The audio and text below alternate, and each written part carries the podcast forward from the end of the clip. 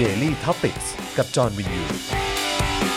สวัสดีครับ ต้อนรับทุกท่านนะครับ เข้าสู่ Daily Topics นะฮะ Exclusive ของเราในวันนี้นะครับ โอ้โห วันนี้พิเศษมาก ๆ เลยนะครับ สัปดาห์ก่อนเรามีโอกาสได้เมาส์มอยนะครับ แล้วก็พูดคุยกันไปนะครับ กับพี่แขกคำปากานั่นเองนะครับ แต่ว่าในสัปดาห์นี้นะครับ เราอยู่กับอาจารย์วิโรธอาลีครับ สวัสดีครับ สวัสดี อาจารย์ค ค ร รับ ับ สวัสดีครับ ขอบคุณทั้งจอน ขอบคุณอาจารย์สิครับ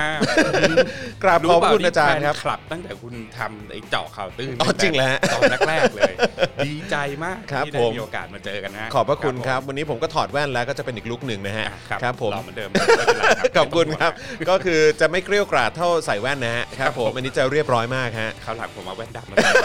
จะได้เกี่ยวกราดหนักห โอ้ น่อย ไม่มีปัญหาจัดได้เลยครับ จัดได้เลยนะครับ เพราะนี่คือ ผม Daily Topics นะครับ เราไม่มีเซ็นเซอร์ใดๆทั้งสิ้นนะครับผม ครับผม นะฮะอ่ะก็มีคนส่งข้อความเข้ามาเยอะนะครับ มีบอกว่าปูเสือรออาจารย์วิโรธเลยนะครับ โอ้ขอบคุณฮะ นะฮะแล้วก็ FC อาจารย์จาก Voice นะครับนะฮะบอกว่าชวนพี่ถึกมาด้วยสิครับ โอ้ ม ย ครับผม ได้เลย จะมีคิวเหรอครับเออ มีฮะมี แล้วฮะ ฮะแต่ประเภทถ้าจะอัด 10โมง ครับ บอก ผม แกอัด8โมงเช้า เอาเลยฮะ นะฮะ ทำไมฮะ แกจะมา 10โมง ต้องให้เวลาในการเตรียมการนิด ใช่ นึง แกบอกคแกรัผม เป็นผู้สูงอายุ อ๋อ แล้วอยู่ที่บ้านเนี่ยแกต้องซักผ้ารีดผ้าอะไรเงี้ย โอ้โห งาน ตาย เยอะ ละเออ ฮะ พ่อบ้านใจกล้ามากเลยอะ เพราะบ้านใจกล้าครั สุ บ ด เห็น ยอ แก ด เป็นอ นะ ย่างนั้น สุด นะ ย ฮะ อด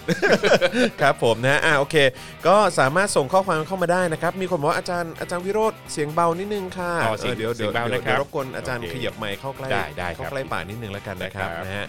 อ่ะแล้วก็ใครเข้ามาแล้วก็อย่าลืมกดไลค์แล้วก็กดแชร์กันได้นะครับ และใครที่อยากจะร่วมสนับสนุนให้เรามีกำลังในการผลิตรายการนะครับ ก็สนับสนุนได้ทางบัญชีกสิกรไทยที่ขึ้นอยู่ตรงหน้าจอ นะฮะ ตอนนี้เลยนะครับนะฮะ บอกเลยฮะ อยาก ครับ ให้ผมด่าใครบอกเลยฮะ จัดมาเลยใช่ไหมฮะ โอนตังค์มาก่อนนะ โอนแล้วด่าได้ฮะ โอนแล้ว ด่าได้ครับ เดี๋ยว โอนแล้ ด่าให้ด้วย ครับเดี๋ยวเดี๋ยวจัดให้แน่นอนเดี๋ยวจัดให้แน่นอน โอ้ มีคนทักทายมาจากเยอรมันด้วยนะ โอ้ ฮะ สวัสดีครับ โอ้คุณปนัดดาสวัสดีครับนะฮะสวัสดีครับมี โอ้โหเครื่องด่ารัฐบาลมาแล้วไม่ถึงขนาดนั้นเออแต่ก็จริง ใช้ใช้คำว่าเครื่องด่ารัฐบาลเลย ใช่ ใช่ไหม ฮะ ฮะอืม ก็มีมีคนเขาบ่นเยอะครับ ว่าแบ ครับ บผม เฮ้ยมันด้านเดียวไปหรือเปล่าผมบอกเอาอย่างนี้ ครับ ไอ้ด้านเดียวไม่ด้านเดียวไม่ใช่ประเด็นนะประเด็นคือมึงเถียงกูได้เปล่าเออเพราะผมเอาข้อมูลมาถูกไหมฮะอันนี้มันเป็นประเด็นที่เรารู้สึกว่าเรามองข้ามไป อืมอืม ไม่ได้ไปพูดคุยกัน แล้วมันอาจจะเป็นส่วนหนึ่งของปัญหา และเราควรจะมองปัญหาจากหลายๆด้าน อืมอืม ถามว่ารัฐบาลบอกมันเป็น A มันไม่จำเป็นต้องเป็นเสมอไป อ่ะใช่ มันอาจจะมี B C D E แล้วก็ไม่ได้หมายความว่าผมถูกที่สุดนะ มันก็อาจจะมีคนที่สามารถที่จะมีข้อมูลที่ลึกกว่าดีกว่ามาโต้เถียงกัน อย่างนี้สังคมได้ประโยชน์ดี อืมอืม ถูกไหมฮะ ไม่งั้นก็จบเลยจะขอความเป็นกลางกลางพ่องนี่มี อืม ที่ไหนแล้ว นั่นน่ะสิเออใช่แล้วคือโดยเฉพาะในยุคสมัยนี้ ที่การเมืองการปกครองเป็นแบบนี้เออแบบว่าความ ใช่ไหม คือ ฮะ คือเราเราจะไปหาความเป็นกลางจากไหนอ่ะ ใช่ เออ มัน ใช่ ไม่ ไหม มี ฮะ แล้วก็ทัศนคติของรัฐเนี่ยต่อการทำงานของสื่อเนี่ยอย่าง Voice นี่เราก็โดนจัดหนักมาตลอดนะฮะ ครับ ก็อยู่จากดิจิตอลไหลมาดาวเทียมจากดาวเทียมตอนนี้อยู่แต่ออนไลน์แล้ว อืมอืม นะฮะวิธีคิดของเขาที่เขาพยายามที่จะ justify สิ่งที่เราทำก็คือ คุณจะต้องเอาสองฝ่ายที่คิดไม่เหมือนกันมานั่งคุยกัน อืมอืม ผมก็บอกว่าโอเคอันนั้นก็อยากทำอะแต่ประเด็นคือมึงจะให้กูเชิญสุเทพสุเทพมันไม่มา อ่ะใช่ ใช่ไหมจะให้ลุงตู่นี่ก็เชิญหลายรอบแล้ว โอ้ นะ โห ฮะก็ไม่ กี่ เคย รอบ มา แล้วก็ไม่รู้ นะฮะถามว่าเราเชิญก็ไม่มา แต่ถามว่าทำไมสื่อมันจะต้องทำหน้าที่เป็นคนถ่ายทอดปรปรากฏการณ์เพียงอย่างเดียว มันเรามีหน้าที่ที่จะมองสิ่งต่างๆ แล้วก็ให้แนวคิดให้แนวความคิดเห็นแล้วถ้าคุณดูเราจัดรายการเนี่ย เราไม่เห็นด้วยกันเองก็เยอะแยะใช่ไหมคุณปื้มนี่เอน m มีนัมเบอร์วันผมเลยเนี่ย ซึ่ง ผมก็ไม่เห็นด้วย ซึ่งเดี๋ยว เดี๋ยวเรื่องนี้เราต้องคุยกันนิดนึง ใช่ เดี๋ยวเรื่องนี้เราต้องคุยกันนิดนึง นะฮะ โดยเฉพาะเรื่องของการเลือกตั้งประธานาธิบดีสหรัฐอเมริกา ได้เลยได้ นะครับ เลยฮะ คือมีคนส่งข้อความเข้ามาเยอะตั้งแต่เมื่อวานแล้วที่มีการบอกว่าเนี่ยเดี๋ยวพรุ่งนี้เอ่ออาจารย์วิโรธมานะ อ่า เออนะครับหลายคนก็บอกอุ้ยอย่าลืมถามอาจารย์วิโรธเรื่องคุณปลื้มด้วยนะ โอ้ได้ เรื่องเกี่ยว ฮะ กับการเอ่อเลือกตั้งประธานาธิบดี เมื่อวานเนี่ยจริงๆ ต้องจัดรายการกับผมอะไม่ ครับ ยอมมา ไม่มาเหรอ เออผมบอกผมอุตส่าห์เตรียมไลน์มาเต็มเลยจะมาจัดให้เนี่ยจดโน้ตมาเลยเนี่ย คือคือเกิดอะไรขึ้นเขาไปเลียแผลใจอยู่นะฮะหรือว่าอะไร ประมาณนั้ ฮะ นหรือกลัวโดนด่ากลัวโดนด่าแกออกตัวแรงไปไง เออใช่ใช่ใช่แกจัดเต็มมากเลย ใช่ครับ นะครับนะฮะอ่าโอเคเดี๋ยวเดี๋ยวเดี๋ยวเราจะมาคุยกันเรื่องนี้แน่นอนนะครับเอ่อคุณคิมมี่ถามว่าแล้ว Daily Topics ตอนเย็นจะมีอีกทีไหมมีครับผมก็คือช่วงเช้าเป็นเอ่อ exclusive กับเอ่ออาจารย์วิโรธแล้วก็พี่แขกนะครับเป็นสัปดาห์เว้นสัปดาห์กันไปนะครับแล้วก็ตอนช่วงเย็นจันทร์ถึงศุกร์เนี่ยก็จะเป็น Daily Topics แบบปกตินะครับ แล้วใครอยากมีประเด็นอะไรอะบอกมาเดี๋ยวลุง ส่ง เตรียม มาเลย ให้นี่เรียกตัวเองว่า ลุงเดี๋ยวลุงจัด ให้เดี๋ยว จัดให้ ลุงจัดให้ ฮะ นะครับผมเออนะฮะเอ่ อ จัดคุณปื้มให้หน่อยครับ เอ้ยผมเนี่ยจัดทั้งรับหลังและต่อหน้า ผมไม่กลัว เหมือนว่าผมเห็นโพสต์อยู่นะ ผมเห็นโพสต์อยู่นะ ลบลบไปแล้ว เออเอาลบแล้วเหรอฮะ ตอนนี้มาแนวแบบ อ่าฮะ โดนโกงโดนโกง อ๋อ อะไรอย่างเงี้ย ครับผม นะฮะ ครับผมเออนะฮะ เออ อ่ะมีคนบอกว่า voice ในช่องคุณภาพ โอ้ เออ ขอบคุณ เพราะฉะนั้น นะ ก็ต้องติดตามกันด้วยนะครับผมนะฮะเออโอ นะ ครับ มาเข้ามาเลยฮะ ตึ๊ดตึ๊ด เข้ามาเลยครับนะ นะฮะส่งเสียงทักทายเข้ามาได้นะครับ นี่แล้วก็ที่ผมพูดอยู่บ่อยๆฮะกดไลค์กดแชร์แชร์กันเยอะๆฮะ ใช่ คน ครับ จะได้เข้ามากัน ช่วยแชร์หน่อย เะๆะฮะ ช่วยแชร์หน่อยนะครับผม แล้วก็อ่ามีเศษตังค์เหลือในกระเป๋าก็ ครับส ส่ง นับสนุนเข้ามา ส่งมา เออนะครับซึ่งก็สนับสนุนได้ทางบัญชีกสิกรไทยที่ขึ้นอยู่ด้านหน้านี้นะครับหรือว่าจะสนับสนุนแบบรายเดือนก็ได้ด้วยเหมือนกันนะครับทาง YouTube Membership นะครับกดปุ่มจอยหรือสมัครข้างปุ่ม subscribe ได้เลยนะครับแล้วก็ไปเลือกแพ็กเกจในการสนับสนุน รวมถึงที่ Facebook นะครับก็กดปุ่ม Become a supporter ได้ด้วยเหมือนกันนะครับ อันนี้เป็นเรื่องใหญ่นะน้องจอนเพราะว่าไอ้ตัวอินดัสทรีเนี่ยมันเปลี่ยนไปมหาศาลเลยคือเมื่อก่อนเนี่ยวิธีการทำของเราคือเราจะต้องไปเอาสปอนเซอร์จากที่อื่น ถ้าเป็นทีวีเนี่ยมันจะต้องมีเอเจนซี่ ครับผม ถูกไหมฮะ ใช่ ที่ ครับ จะเอางานของเราเนี่ยไปพีชพูดง่ายคือมันมีพ่อค้าคนกลางอยู่นะฮะทีนี้มันสถานการณ์ทุกอย่างมันก็เปลี่ยนส่วนหนึ่งคือรัฐประหารเนี่ยมันทำให้คนดูทีวีน้อยลง ครับ แล้วคนก็หันไปดูเขาเรียกว่า alternative อ่าเวที่จะ alternative content ต่าง ๆ ใช่ไหม ครั ฮะ บ ก็มาดูใน YouTube ต่าง ๆ ในขณะที่ต่างชาติก็เริ่มที่จะเข้ามา ทีนี้เขาเนี่ยค่อยๆ ดึงไอ้ส่วนที่เราเรียกว่าการเป็นพ่อค้าคนกลางในการ disseminate ไอ้ตัวสปอนเซอร์ชิพต่างๆเนี่ย ครับ อยู่ที่เขา อืม ถูกไหมฮะ เพราะฉะนั้นเนี่ยหนึ่งในวิธีการเดียวที่เราจะพอที่จะยืนอยู่ได้เนี่ยก็คือเราจะต้องการผู้ชมให้สนับสนุนเราโดยตรง นะครับเพราะว่าถ้ามันไปรันอยู่ใน YouTube เนี่ย YouTube รู้สึกจะมีส่วนแบ่งที่ค่อนข้างน้อยมากนะครับ ผม ซึ่ง ใช่ เขา ครั ดู บ จากไอตัวเรตติ้งต่างๆ ครับ เนี่ยเพราะฉะนั้นไอตัวเศรษฐกิจมันมันถูกดูดไปอยู่ข้างนอกหมดละ อืม นะครับ แล้วเราก็พูดง่ายคือโดนรับแจกใบปลิวอะ อืม นะฮะเพราะฉะนั้นสิ่งที่ส่วนหนึ่งที่เราจะทำได้เพื่อให้เราค่อนเพื่ออินดัสทรีนี้มันอยู่ไปได้เนี่ย ครั ก็ บ คือการสนับสนุนโดยตรง ใช่ นะ ใช่ ครับ ใช่ จากผู้ชมต่างๆนะไวซ์เองก็พยายามสุดฝีมืออนะครับ ที่จะไม่ไม่ไม่พึ่งพาการอ่าดูแลกันโดยตรงอ่ะ ครับ นะ ผม แต่ว่ามันไม่ไหวจริง อืม ๆนะครับสุดท้ายเราก็ต้องทำข้าวทำของทำอะไรแบบนี้ออกมา ใช่ แต่ว่า นะฮะ เมื่อเมื่อเราได้รับการสนับสนุนจากคุณผู้ชมแล้วเนี่ยมันทำให้เรามีอิสระ ใช่ฮะ มากยิ่งขึ้น แล้วก็แบบว่าไม่ต้องขึ้นขึ้นตรงกับใครมากจนเกินไป ใช่ หรือว่าต้องหวังพึ่งใครมากจนเกินไป ใช่ครับ คือเราหวังพึ่งจากออเดียนของเราหรือว่าคุณผู้ชมโดยตรงแบบนี้ ใช่ มันมันทำให้เรามีอิสระในการทำงานมากกว่า ใช่ใช่ ใช่ไหม เอาเข้าจริงแล้วเป็นแบบนั้น และนี่มันก็เป็นเรื่องที่เราจะต้องโยงไปถึงการทำงานของอีกกระทรวงดีด้วยนะ มึงมีไว้ทำอะไร มึง มีไว้ดิจิทัลอีคอน ครับ มี ผม เนี่ยมันพูดอยู่แล้วว่า เฮ้ย มึงต้องไปพัฒนาแพลตฟอร์มต่างๆเนี่ยนะฮะให้มาเก็ตเราโดยเฉพาะในธุรกิจใหม่เนี่ยมันโตนะฮะแล้วอะไรที่มันถูกดึงออกไปจาก Google ดึงออกไปจากตัวเล่นใหญ่ ๆ เนี่ยเราจะต้องกลับเข้ามาเพื่อที่จะเก็บไอตัว value ตรงนี้ให้ได้มากที่สุด วันๆมึงไล่จับอะไรเนี่ย ใช่ไหมเฟกนิวส์พ่องดิถูกไหมฮะฟกูเห็นมึงจับแต่ฝั่งเดียวไอ้ฝั่ง ใช่ กูไม่เห็นมึงจับ ใช่ ถูกไหม ใช่ ฮะแล้ว ใช่ ถามว่าอินฟราสตรักเจอร์และเม็ดเงินต่างๆ ที่มีอยู่เยอะแยะเนี่ยไม่ได้เอามาช่วยเลยนะฮะถามว่าเชอรี่คอนมีจนถึงวันนี้เลือกตั้งไปแล้วปีหนึ่งโทษนะครับพี่หนูกราฟพี่อยู่ไหนฮะ ยังไม่เห็นลีก a ไล z ์สักที ใช่ใช่ ยังไม่มีการแข่งขันสักทีถูกไหมครับอ่ากฎหมายที่มันเป็นกฎหมายอ่าพวกดิจิตอลต่างๆ กฎหมายพรกคอมพิวเตอร์ต่างๆ ของคุณเนี่ยเฮ้ยนักลงทุนที่โดยเฉพาะพวกที่อยากทำสตาร์ทอัพในโลกไฟแนนซ์มันกลัวตายห่าแม่งก็ไปอยู่ข้างนอก แล้วมันก็เอามาให้เซอร์วิสเราอยู่ดี ใช่ เพราะฉะนั้นแทนที่คุณจะสร้างงานคุณจะสร้างศักยภาพสร้าง value added ไม่ฮะไม่ท มันเป็นเพราะว่าเขาทำงานไม่เป็นมาฮะ ำมัน เราเราฟันธงอย่าง มัน นี้ได้ไหม ถูกสั่งมาไงว่าหน้าที่ของมันคือทำแค่นั้นนะฮะแล้วก็ คือไม่ว่าจะเป็น น่ เป็นเป็นเจ้ากระทรวงเองใช่ไหม อืม เออแล้วก็ในพาร์ทของ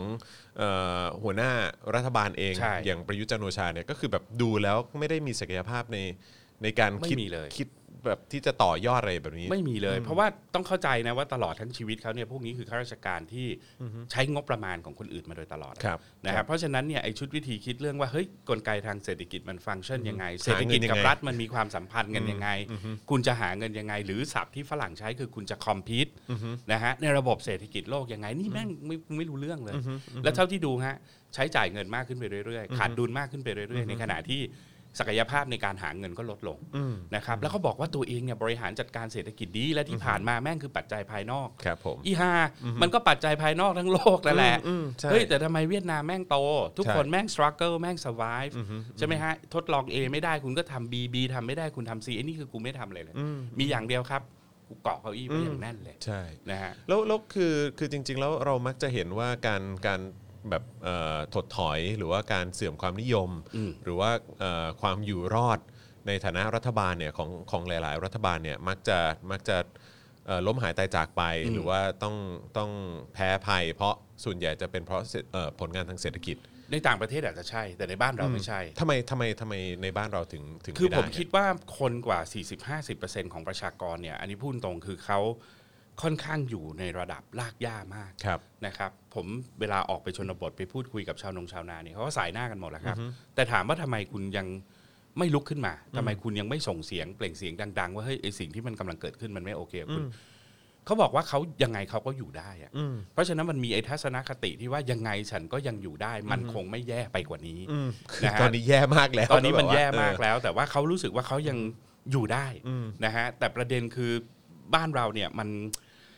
อ่าคนยังไม่เห็นภาพเท่าที่ควรว่าจริง ๆ แล้วเนี่ยการบริหารจัดการทรัพยากรและศักยภาพของเราเนี่ยมันทำได้ดีกว่านี้อีกเยอะนะฮะอย่างถ้าเราคุยกับนักลงทุนญี่ปุ่น เราคุยกับนักลงทุนใหญ่ ๆ ที่ใช้เราเป็นฐานการผลิตเนี่ยเขาบอกว่าจริง ๆ ศักยภาพเราสูงมาก แต่สิ่งที่เราทำคือเรา แหมมีมี มีแบบเป็นท่านทูตคนที่บอกว่าเราเหมือนยิงเท้าตัวเองอยู่ตลอดเวลา คือเดินหน้าไม่พอหยุดอยู่กับที่ไม่พอเนี่ยยังเดินถอยหลังและยิงตีนตัวเองไปด้วยนะฮะก็คือทำให้อ่าศักยภาพและโอกาสที่คุณมีเนี่ยมันถดถอยไปนะฮะเราเคยโชคช่วยนะ ช่วงสงครามเย็นเนี่ยเราโชคช่วยมาก เพราะว่าเราเป็นหนึ่งในประเทศที่ขนาดค่อนข้างดีนะครับที่ในยุคของสริดเนี่ยเราเลือกที่จะทำสงครามต่อต้านภัยคอมมิวนิสต์ในเวียดนามมันทำให้ FDI มันวิ่งเข้ามา จากอเมริกาแล้วก็พออเมริกาถอนตัวไปก็เริ่มขยับมาเป็นญี่ปุ่น ในขณะที่เพื่อนบ้านเราเนี่ยเป็นสังคมนิยมบ้างเป็นคอมมิวนิสต์บ้าง มันก็ทำให้เราโต ในขณะที่อินโดนีเซียเนี่ยก็เป็นเผด็จการ แล้วก็เติบโตโดยที่มันเป็นออริการ์มันเป็นกลุ่มคนเล็ก ๆ ที่ใกล้ชิดกับซูฮาโต สิงคโปร์นี่ไม่ต้องพูดถึงเขา flexible แต่ด้วยขนาดเขาเนี่ยมันไม่มีผลกระทบต่อเรามาก ครับ มาเลเซียเนี่ยเติบโตในช่วงหลังเนี่ยออกมาดีมาก แต่ประเด็นก็คือตัวละครมันน้อยนะฮะเราทำได้ดีนะครับ แต่พอหลังทศวรรษที่ปี 1980 เข้าสู่ปี 1990 เนี่ยเอ้ยเกมมันเปลี่ยนละ เพราะว่าไอ้ความขัดแย้งทางการเมืองและอุดมการณ์ทางเศรษฐกิจมันไม่มีทุกคนเข้ามาเล่นเกมเดียวกันหมด ก็คือเกมการแข่งขันทางเศรษฐกิจ ครับ ระหว่างที่คุณไม่พัฒนาไปข้างหน้าคนอื่นเขาก็ไล่คุณมาเราอาจจะมองเวียดนามในช่วง 30-40 ปีที่แล้วว่าโอ๊ยตามไทยอยู่ 50 ปีเราดูพม่าโหแม่งล้าหลัง 50 ปีลาวกัมพูชาอะไรพวกนี้คือเรามองเขาในสภาวะที่เขาย่ำแย่กว่าเราจริง แต่พอเขามาเล่นเกมเดียวกับคุณปั๊บเนี่ยเขาไล่ตามคุณมาติดๆละ ครับ นะฮะตอนนี้เนี่ยเอ่อเวียดนามนี่ก็จะเป็นฮอตสปอตใช่ไหมครับ ของ FDI นะฮะแล้วบางคนไทยก็จะอธิบายว่า โอ้ยเขาเพราะแรงงานถูกและไอ้บ้านเราแรงงานแพง เพราะว่าคุณยิ่งรักษณ์ไปขึ้นอะไรอย่างเงี้ยนั่นไม่ใช่ประเด็นเลยนะครับ เท่าที่ผมคุยกับเจ้าของโรงงานต่างๆ ที่ย้ายไปเนี่ยเขาจะอธิบายว่าแม้จะไป แต่ถามว่า 130 บาท 150 บาทของแรงงานในเวียดนามยังทำงานสู้กับคนไทยไม่ได้ อ๋อ คือถ้าพูดถึงคุณภาพอะไร ใช่ เพราะว่าถ้าเขาก็ต้องจ้างหลายคนให้มันทำงานเท่ากับ productivity ของคนไทย อ่าอ่าอ่า เพราะฉะนั้นค่าแรงเอาเข้าจริงแล้วเนี่ยแพงกว่านะครับ แต่เขามีอย่างอื่นที่เขา flexible กว่า เขามีกฎหมายเรื่องของการลงทุนที่ flexible กว่าเรา ใช่ไหมครับ เรื่องของโลจิสติกส์นะครับเขาดีกว่าเรา เราเขาส่งออกจากเวียดนามมันไม่ต้องส่งไปที่สิงคโปร์มันออกได้เลย ครับผม นะครับและที่สำคัญที่สุดก็คือเวียดนามเป็นประเทศที่มีข้อตกลงการค้ามากขึ้นเรื่อยๆ ในขณะที่เราในรอบ 7 ปีเนี่ยไม่ได้ทำอะไรเลย ขนาดเลือกตั้งมาปีหนึ่งแล้วเนี่ยจริงๆเนี่ยคนที่ทำงานอยู่ในกระทรวงพาณิชย์กระทรวงต่างประเทศมันต้องจ่อหมดแล้ว ใช่ไหมฮะเพราะช่วงที่คุณจะมีการเลือกตั้งคุณต้องไปสะกิด counterpart คุณว่าเฮ้ย เดี๋ยวเราจะกลับมาปกติแล้วนะไอ้ที่แข่งขันกันไม่ได้ไอ้ที่มันทำข้อตกลงการค้าเสรีไม่ได้เพราะรัฐประหารเนี่ยมันจะหมดเงื่อนไขนี้แล้วเตรียมให้พร้อมก็ไม่ก็ไม่ทำอะไร ทำไมดู productivity ของเรานี่มัน มันต่ำมาก มัน แล้วก็ ต่ำ สูญเสีย มากเลย มาก นะ ขึ้นไปเรื่อยๆ และนี่ไม่ใช่เรื่องที่เพิ่งเกิดนะครับ มันไม่ใช่เรื่องที่เพิ่งเกิดจากโควิด หรือว่าเกิดจากสงครามการค้า มันเป็นเรื่องที่เกิดขึ้นมาต่อเนื่อง เป็นระยะเวลาและหลายตัวชี้วัดจะเริ่มว่ามันเริ่มเมื่อ 7 ปีที่แล้ว ก็คือตั้งแต่คุณเริ่มชัดดาวน์เรามีปัญหาตลอด ถ้าโครงสร้างใหญ่กว่านั้น คุณย้อนกลับไปในช่วงวิกฤตเศรษฐกิจ คือเราไม่เคยฟื้นกลับมาอยู่ในสภาพที่มี productivity สูง แบบที่เราเคยมีก่อนวิกฤตเศรษฐกิจอีกแล้ว แต่ถามว่าศักยภาพในการพุชให้เศรษฐกิจมันเติบโตได้ขึ้นเรื่อยๆเนี่ยน้องจอนดู ยุคคุณทักษิณมันขึ้นไปเกือบ6 6 7เปอร์เซ็นต์ใช่ไหมครับ คุณรัฐประหารทุบลงมาอีก เสร็จแล้วมีเลือกตั้ง มีคุณยิ่งรักษณ์ยิ่งรักษณ์อ่ะพีค อาจจะฐานต่ำมาคิดอย่างนั้นก็ได้แต่มันก็ขึ้นไป6 7เปอร์เซ็นต์หกเปอร์เซ็นต์กว่า เสร็จคุณรัฐประหารคุณลงมาที่ศูนย์แล้วคุณก็ไต่อยู่ 3 4เปอร์เซ็นต์ซึ่งต่ำกว่าศักยภาพมาโดยตลอดนะฮะแล้วก็คุณก็ไม่เคยใช้โอกาสนี้ในการมองว่าเฮ้ย เอาล่ะ กูอยู่ในสภาพที่กูไม่มีใครมาขัดขวางกูแล้ว อะไรที่มันเคยเป็นล็อกแจม หรือว่าเป็นเรดเทปหรือว่าเป็นคอขวดในระบบราชการที่เป็นปัญหาเนี่ย ปลดมันให้หมด คุณก็ไม่ปลดเว้ย ไม่รู้เว้ยหกเจ็ดปีที่ผ่านมาเราแม่งอยู่ในโลกแบบไหนแม่งอยู่กันมาได้โดยที่มันไม่ทำอะไรเลย และสุดท้ายก็คือ มาถึงจุดที่คุณเปิดปั๊บเจ๊งกระบองหมด ครับผม นะฮะพังเรียบเรียบร้อย แต่ว่าแต่ว่าก็คือคือหลาย ๆ คนเนี่ยก็เอ่อ มักมักมักจะคืออย่างอย่างจอข่าวตื้นเองเนี่ยเราก็มักจะพูดเสมอว่าเฮ้ยจริง ๆ แล้วเนี่ยเอ่อเรื่องของ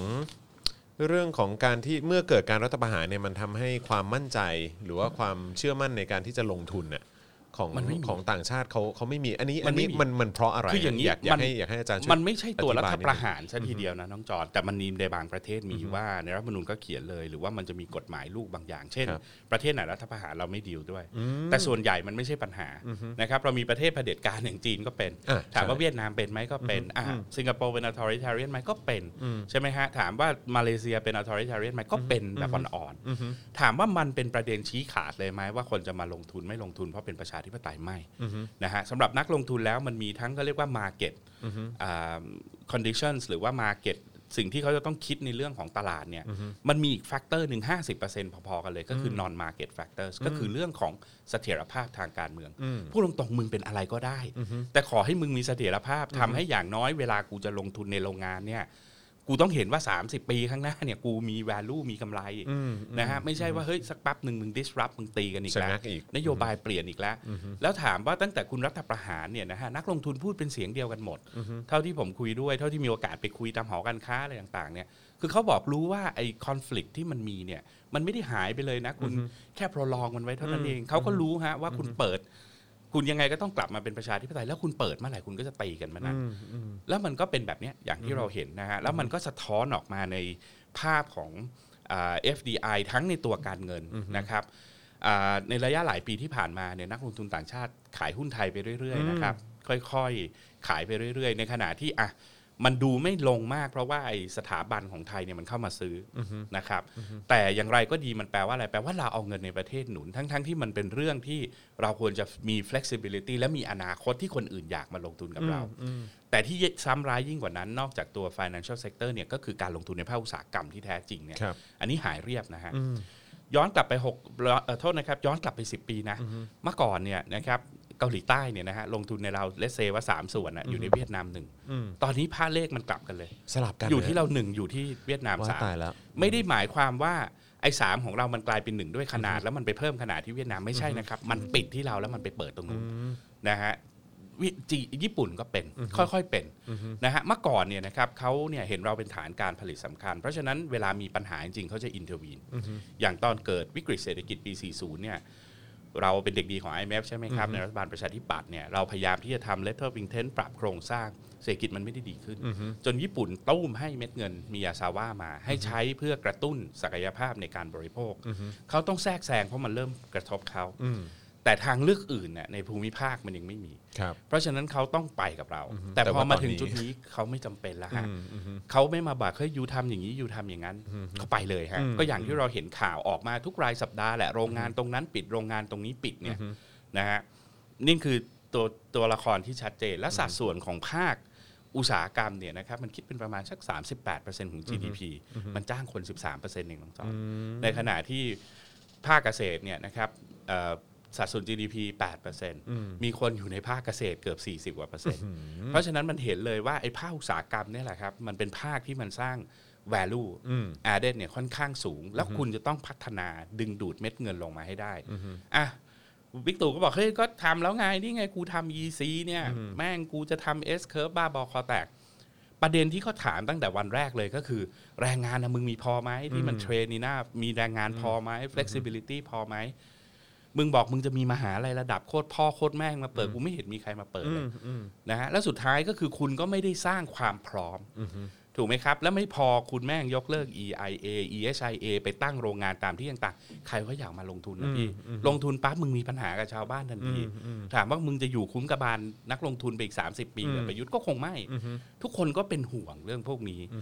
นะฮะ และที่สำคัญที่สุดผมถามอยู่ตลอดนะครับ มีตัวเลขอยู่เนี่ย นักลงทุนญี่ปุ่นเนี่ยนะฮะ เป็นนักลงทุนรายใหญ่นะครับ ในบ้านเราเนี่ยมหาศาลเลย ครับ นะฮะผู้ง่ายคือเป็นเจ้าพ่อนะครับเขาบอกว่ารายได้หลักของเรามาจากเอ็กซ์พอร์ตเราเป็นประเทศที่พึ่งพานะครับการค้าอยู่ที่ร้อยสามสิบเปอร์เซ็นต์ของ GDP นะสูงกว่าศักยภาพนะครับในขณะที่เอ็กซ์พอร์ตรายได้หลักของเราเนี่ยมาจากการส่งออกเนี่ยนะฮะเขาบอกว่าเอ็กซ์พอร์ตห้าเปอร์เซ็นต์พูดง่ายคือจากเลเซผู้ผลิต 100 คนเนี่ยห้าคนแรกเนี่ยนะครับเอ็กซ์พอร์ต88%ของ value ทั้งหมดแล้วพวกนี้ส่วนใหญ่เป็นญี่ปุ่นนะ แล้วถามมีใครดูทีวีเนี่ยนะฮะตลอดเวลาเนี่ยถามหน่อย ลุงตู่แม่งเคยเชิญพวกนี้มาคุยไหมว่าพวกมึงเนี่ยอยู่ในประเทศกูเนี่ยสร้างความเจริญอะไรเยอะแยะเนี่ยมึงต้องการอะไร ไม่เคยถามอะผมเห็นหนึ่ง ตามใจตัวเองเท่านั้นน่ะ ไปถามก็ไปถามพวกนักลงทุนใหม่ อ่าฮะ แต่ถาม ว่าไอ้พวกที่ลงทุนอยู่แล้วเนี่ยมึงเสือกไม่ถามเขานะครับ กับสองเนี่ยทำงานหลักกับพวกบรรดาเจ้าสัวประชารัฐอะไรพวกเนี้ยเป็นหลักและชุดนโยบายทุกอย่างมันก็วิ่งไปที่อ่าเจ้าสัวหมด อืม นะฮะบัตรคนจนลูดปั๊บเข้ากระเป๋าเสียทำอะไรปั๊บลูดปั๊บเข้ากระเป๋าเสียเฮ้ยแล้วอย่างนี้ใครอยากมาลงทุน นะฮะถามว่ารถไฟความเร็วสูงเป็นเมกะโปรเจกต์ใหญ่ ถูกไหมครับทำไมไม่ทำ international bidding ทำไมคุณไม่เอาฝรั่งเศสที่มีเทคโนโลยี ญี่ปุ่นมีเทคโนโลยีเจ้าอื่นๆที่มีเทคโนโลยีทำไมคุณไม่มาปิด อยู่ดีคุณนึกจะให้ใครก็ให้ ถามว่าการส่งสัญญาณแบบนี้มันส่งสัญญาณอะไร ส่งสัญญาณว่า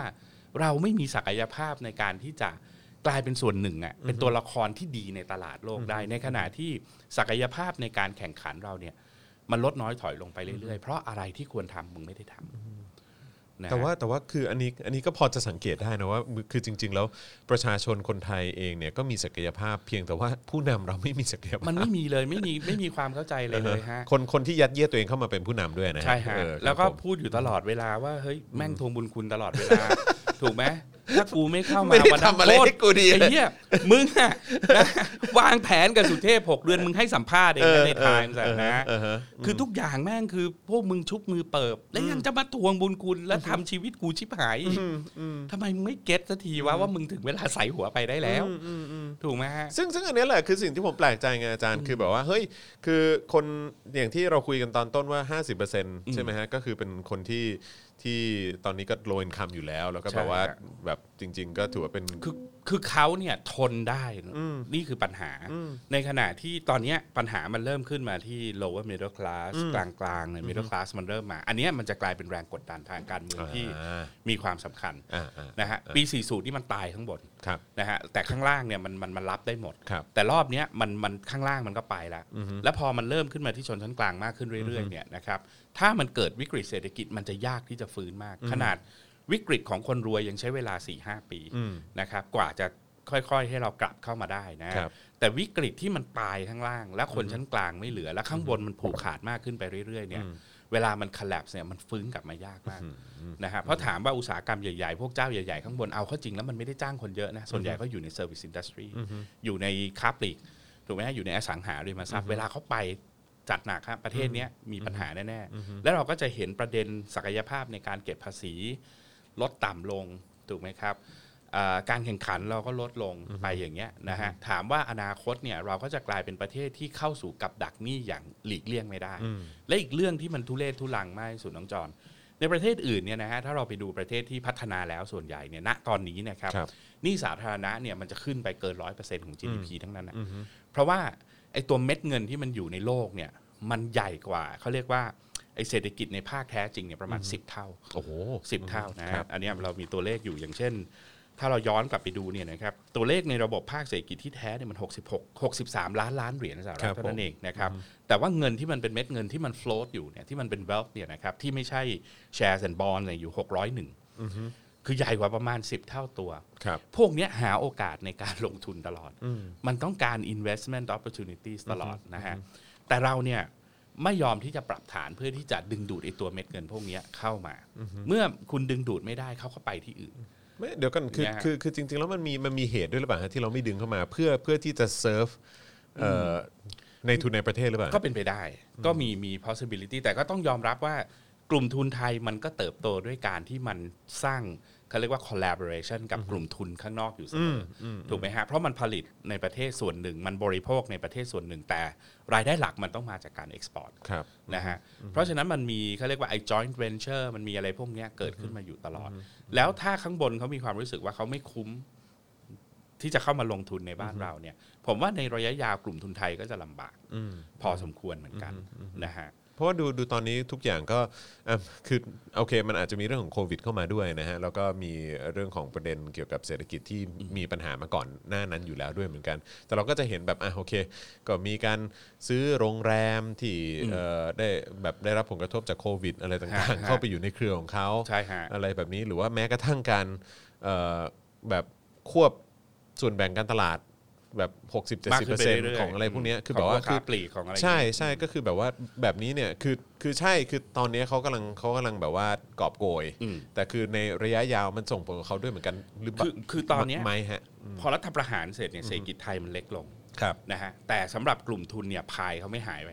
สัดส่วนเขาได้มากขึ้นด้วย ครับ นโยบายเนี่ยนะครับไอสิ่งที่เราเรียกว่าคาคีแคปิตอลเนี่ยคือ ครับ ความสัมพันธ์ระหว่างไอข้าราชการสีกากีกับนายทุนเนี่ยมันประสานประโยชน์กันดี อืมอืม นะฮะมันก็เลยทำให้สัดส่วนของรายได้ในการทำส่วนแบ่งตลาดน้องจอนไปดูอะ ครับ ไปดูฟอร์บส์พวกเนี้ยรวยขึ้นไม่รู้กี่เท่าในรอบไม่กี่ปีที่ ครั ผ่า บ นมา ครับ แต่พอมาถึงจุดหนึ่งปั๊บ ถ้าพายมันเล็กลงไปอีก เขาก็จะไม่ได้สัดส่วนที่เพิ่มขึ้นแล้ว อืม นะฮะ แล้วที่สำคัญที่สุดสิ่งที่มันเกิดขึ้นเลยเนี่ยเราเห็นอยู่ใน 2 มิติด้วยกันน้องจอนหนึ่งคือถ้าเขาคุมตลาดภายในได้เขาก็แฮปปี้ แต่เขาอินเวสเพิ่มไหม จ้างคนเพิ่มไหม ไม่แล้วนะ อืม เขาไปอยู่ข้างนอก อืม นะฮะไอ้ที่เราเรียกว่า TDI เนี่ย Thailand Direct Investment เนี่ยนะครับ ครับ ของเรานี้ตอนนี้มันสูงกว่า Foreign Direct Investment ที่เข้ามาในประเทศไทยแล้ว อืม นะฮะเพราะฉะนั้นไอ้สภาวะแบบนี้มันคืออะไรก็คือว่ามัน hol- hollowing out ครับ ไอ้พวกที่คุมตลาดภายในได้ มันก็คุมอยู่แค่นี้ ถามว่ามันจะ invest เพิ่มไหมจ้างคนเพิ่มไหมไม่ทำแล้วเว้ยนะฮะกูไปเวียดนามดีกว่า Big C พอละกูเอาแค่เนี้ย Big C กูไปอยู่ที่นู่น ถูกไหมฮะเทสโก้โ t ตัสเนี่ยเขาไม่ได้มาเทคเฉพาะในกรุงเทพเอ่อในในเมืองไทยนะฮะเขาไปเอามาเลเซียเขาไปเอาโกรดที่อื่นด้วย เพราะฉะนั้นเนี่ยในตัวใหญ่เองเนี่ยเขาก็พยายามที่จะไปอยู่ตลาดข้างนอกที่มันมี emerging middle classes และ consumption capabilities เพิ่ม ครับ ขึ้นไทยมันไม่มีไง มันได้แค่นี้เขา squeeze ได้เขา squeeze แต่ถามว่าเขาไปเอา emerging market อื่น มันได้ประโยชน์กว่าไหมมันได้ประโยชน์กว่า เพราะฉะนั้นเนี่ยเงินเงินลงทุนจากต่างประเทศก็ต่ำทีนี้ไอ้คนไทยเนี่ยมันเริ่มที่จะเพิ่มสูงขึ้น แล้วมันแซงเงินลงทุนจากต่างประเทศไปแล้ว อันนี้ก็เป็นแฟกต์ที่เราไม่คุยกัน แล้วเคยมีรัฐมนตรีปัญญาอ่อนออกไปแล้วเนี่ยนะบอกว่าเฮ้ยเราจะต้องนับ ATDI เนี่ยเป็นส่วนหนึ่งของ GDP ด้วย เฮ้ยผมบอกว่ามันนับได้ ถ้าสมมุติว่าน้องจอนเนี่ยมีโรงงานตอนนี้เลสเซว่าผลิตนะเลี้ยงไก่ล้านตัวและ ex- แล้วก็บริโภคกันในประเทศ แต่ถ้าถ้าเขาไปเปิดออฟฟิศที่เวียดนามอย่างนี้ ครับ แล้วคนต้องการบริโภคไก่ ก็แทนที่จะเลี้ยงแค่ล้านตัวในประเทศไทย ก็กลายเป็น 2 ล้านตัวและเอ็กซ์พอร์ตอย่างเงี้ยเราได้ประโยชน์ อืมอืม แต่ไอ้ที่มันสิ่งที่มันเกิดขึ้นก็คือว่า มันลดการผลิตในบ้านเราครับ แล้วแม่งก็ไปเลี้ยงไก่ที่นู่น อ๋อ แล้วมันขายที่นู่น ตรงนั้นคือเราไม่ได้รับประโยชน์อะไรเลย อืมอืม นะครับ จากการออกไปลงทุนนะฮะของคนไทยในต่างประเทศ แล้วมันจะเป็นลักษณะของการทิ้ง ความหมายก็คือเคยผลิตอยู่ตรงนี้ ไม่คุ้มละงั้นย้ายดีกว่า ย้ายไปเลยเอาทั้ง operation ออกไปนะฮะไปสร้าง green field ที่อื่น เพราะฉะนั้นไอ้ pattern แบบเนี้ยมันคือเราเริ่ม hollowing out คือเริ่มเน่าจากข้างใน แกนเนี่ยมันจะไม่เหลืออะไรแล้วนะฮะแล้วเราจะเห็นสภาพเนี้ยชัดเจนมากขึ้นไปเรื่อยๆนะครับถ้าเป็นพวกนักประวัติศาสตร์เศรษฐกิจเนี่ยอย่างพวกเนลฟอร์กูสันก็จะบอกว่านี่คือสภาวะของการที่ เศรษฐกิจมันเริ่มดีเจเนเรตคือมันเริ่มที่จะตายนะครับ มากขึ้นไปเรื่อยๆ เพราะสถาบันต่างๆ ทั้งที่เป็นทางการและไม่เป็นทางการ ไม่สามารถที่จะสร้าง หรือทำความเข้าใจกับการเปลี่ยนแปลงที่เกิดขึ้นเพื่อคอนเน c t กับเศรษฐกิจโลก ทุกคนต่างอยู่เฉพาะในหน้าที่และงานของตัวเอง ไม่สนใจว่าโลกไปทางไหน แล้วรอให้ปัจจัยภายนอกเนี่ยคอยมาพุชให้เราคอยปรับ ซึ่งเราจะตามไม่ทันทุกคนตลอดเวลา และโลกเนี้ย คุณต้องเข้าใจว่าในโลกของทุนนิยม 30 ปีที่แล้วเนี่ยมันมีตัวละครอยู่ไม่กี่ประเทศอะที่เป็นทุนนิยมที่สามารถคอมพีตกับคุณได้ ตอนนี้ทุกคนมันเล่นเก มัน ม เปลี่ยน ดี ไป กัหมด แล้ว มันเปลี่ยนไปแล้วครับนะฮะแล้วถ้าคุณไม่คอมพีตยิ่งไม่เอาไอ้ตัวสิ่งที่เราเรียกว่า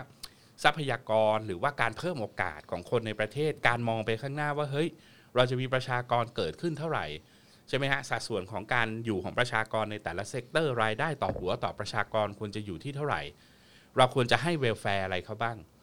ที่มันจะทำให้คนที่เสียภาษีเนี่ยและรัฐสามารถที่จะให้บริการที่มีประสิทธิภาพสูง เพื่อให้ต้นทุนต่อหน่วยต่ำให้คนมีเงินเก็บเยอะหน่อย แต่เก็บไม่ใช่เก็บใส่ตุ่มไว้นะฮะเก็บไว้เพื่อที่จะคอนซูมเพื่อที่จะอินเวสเพื่อที่จะก่อให้เกิดการจ้างงานอะไรยังไงเท่าไหร่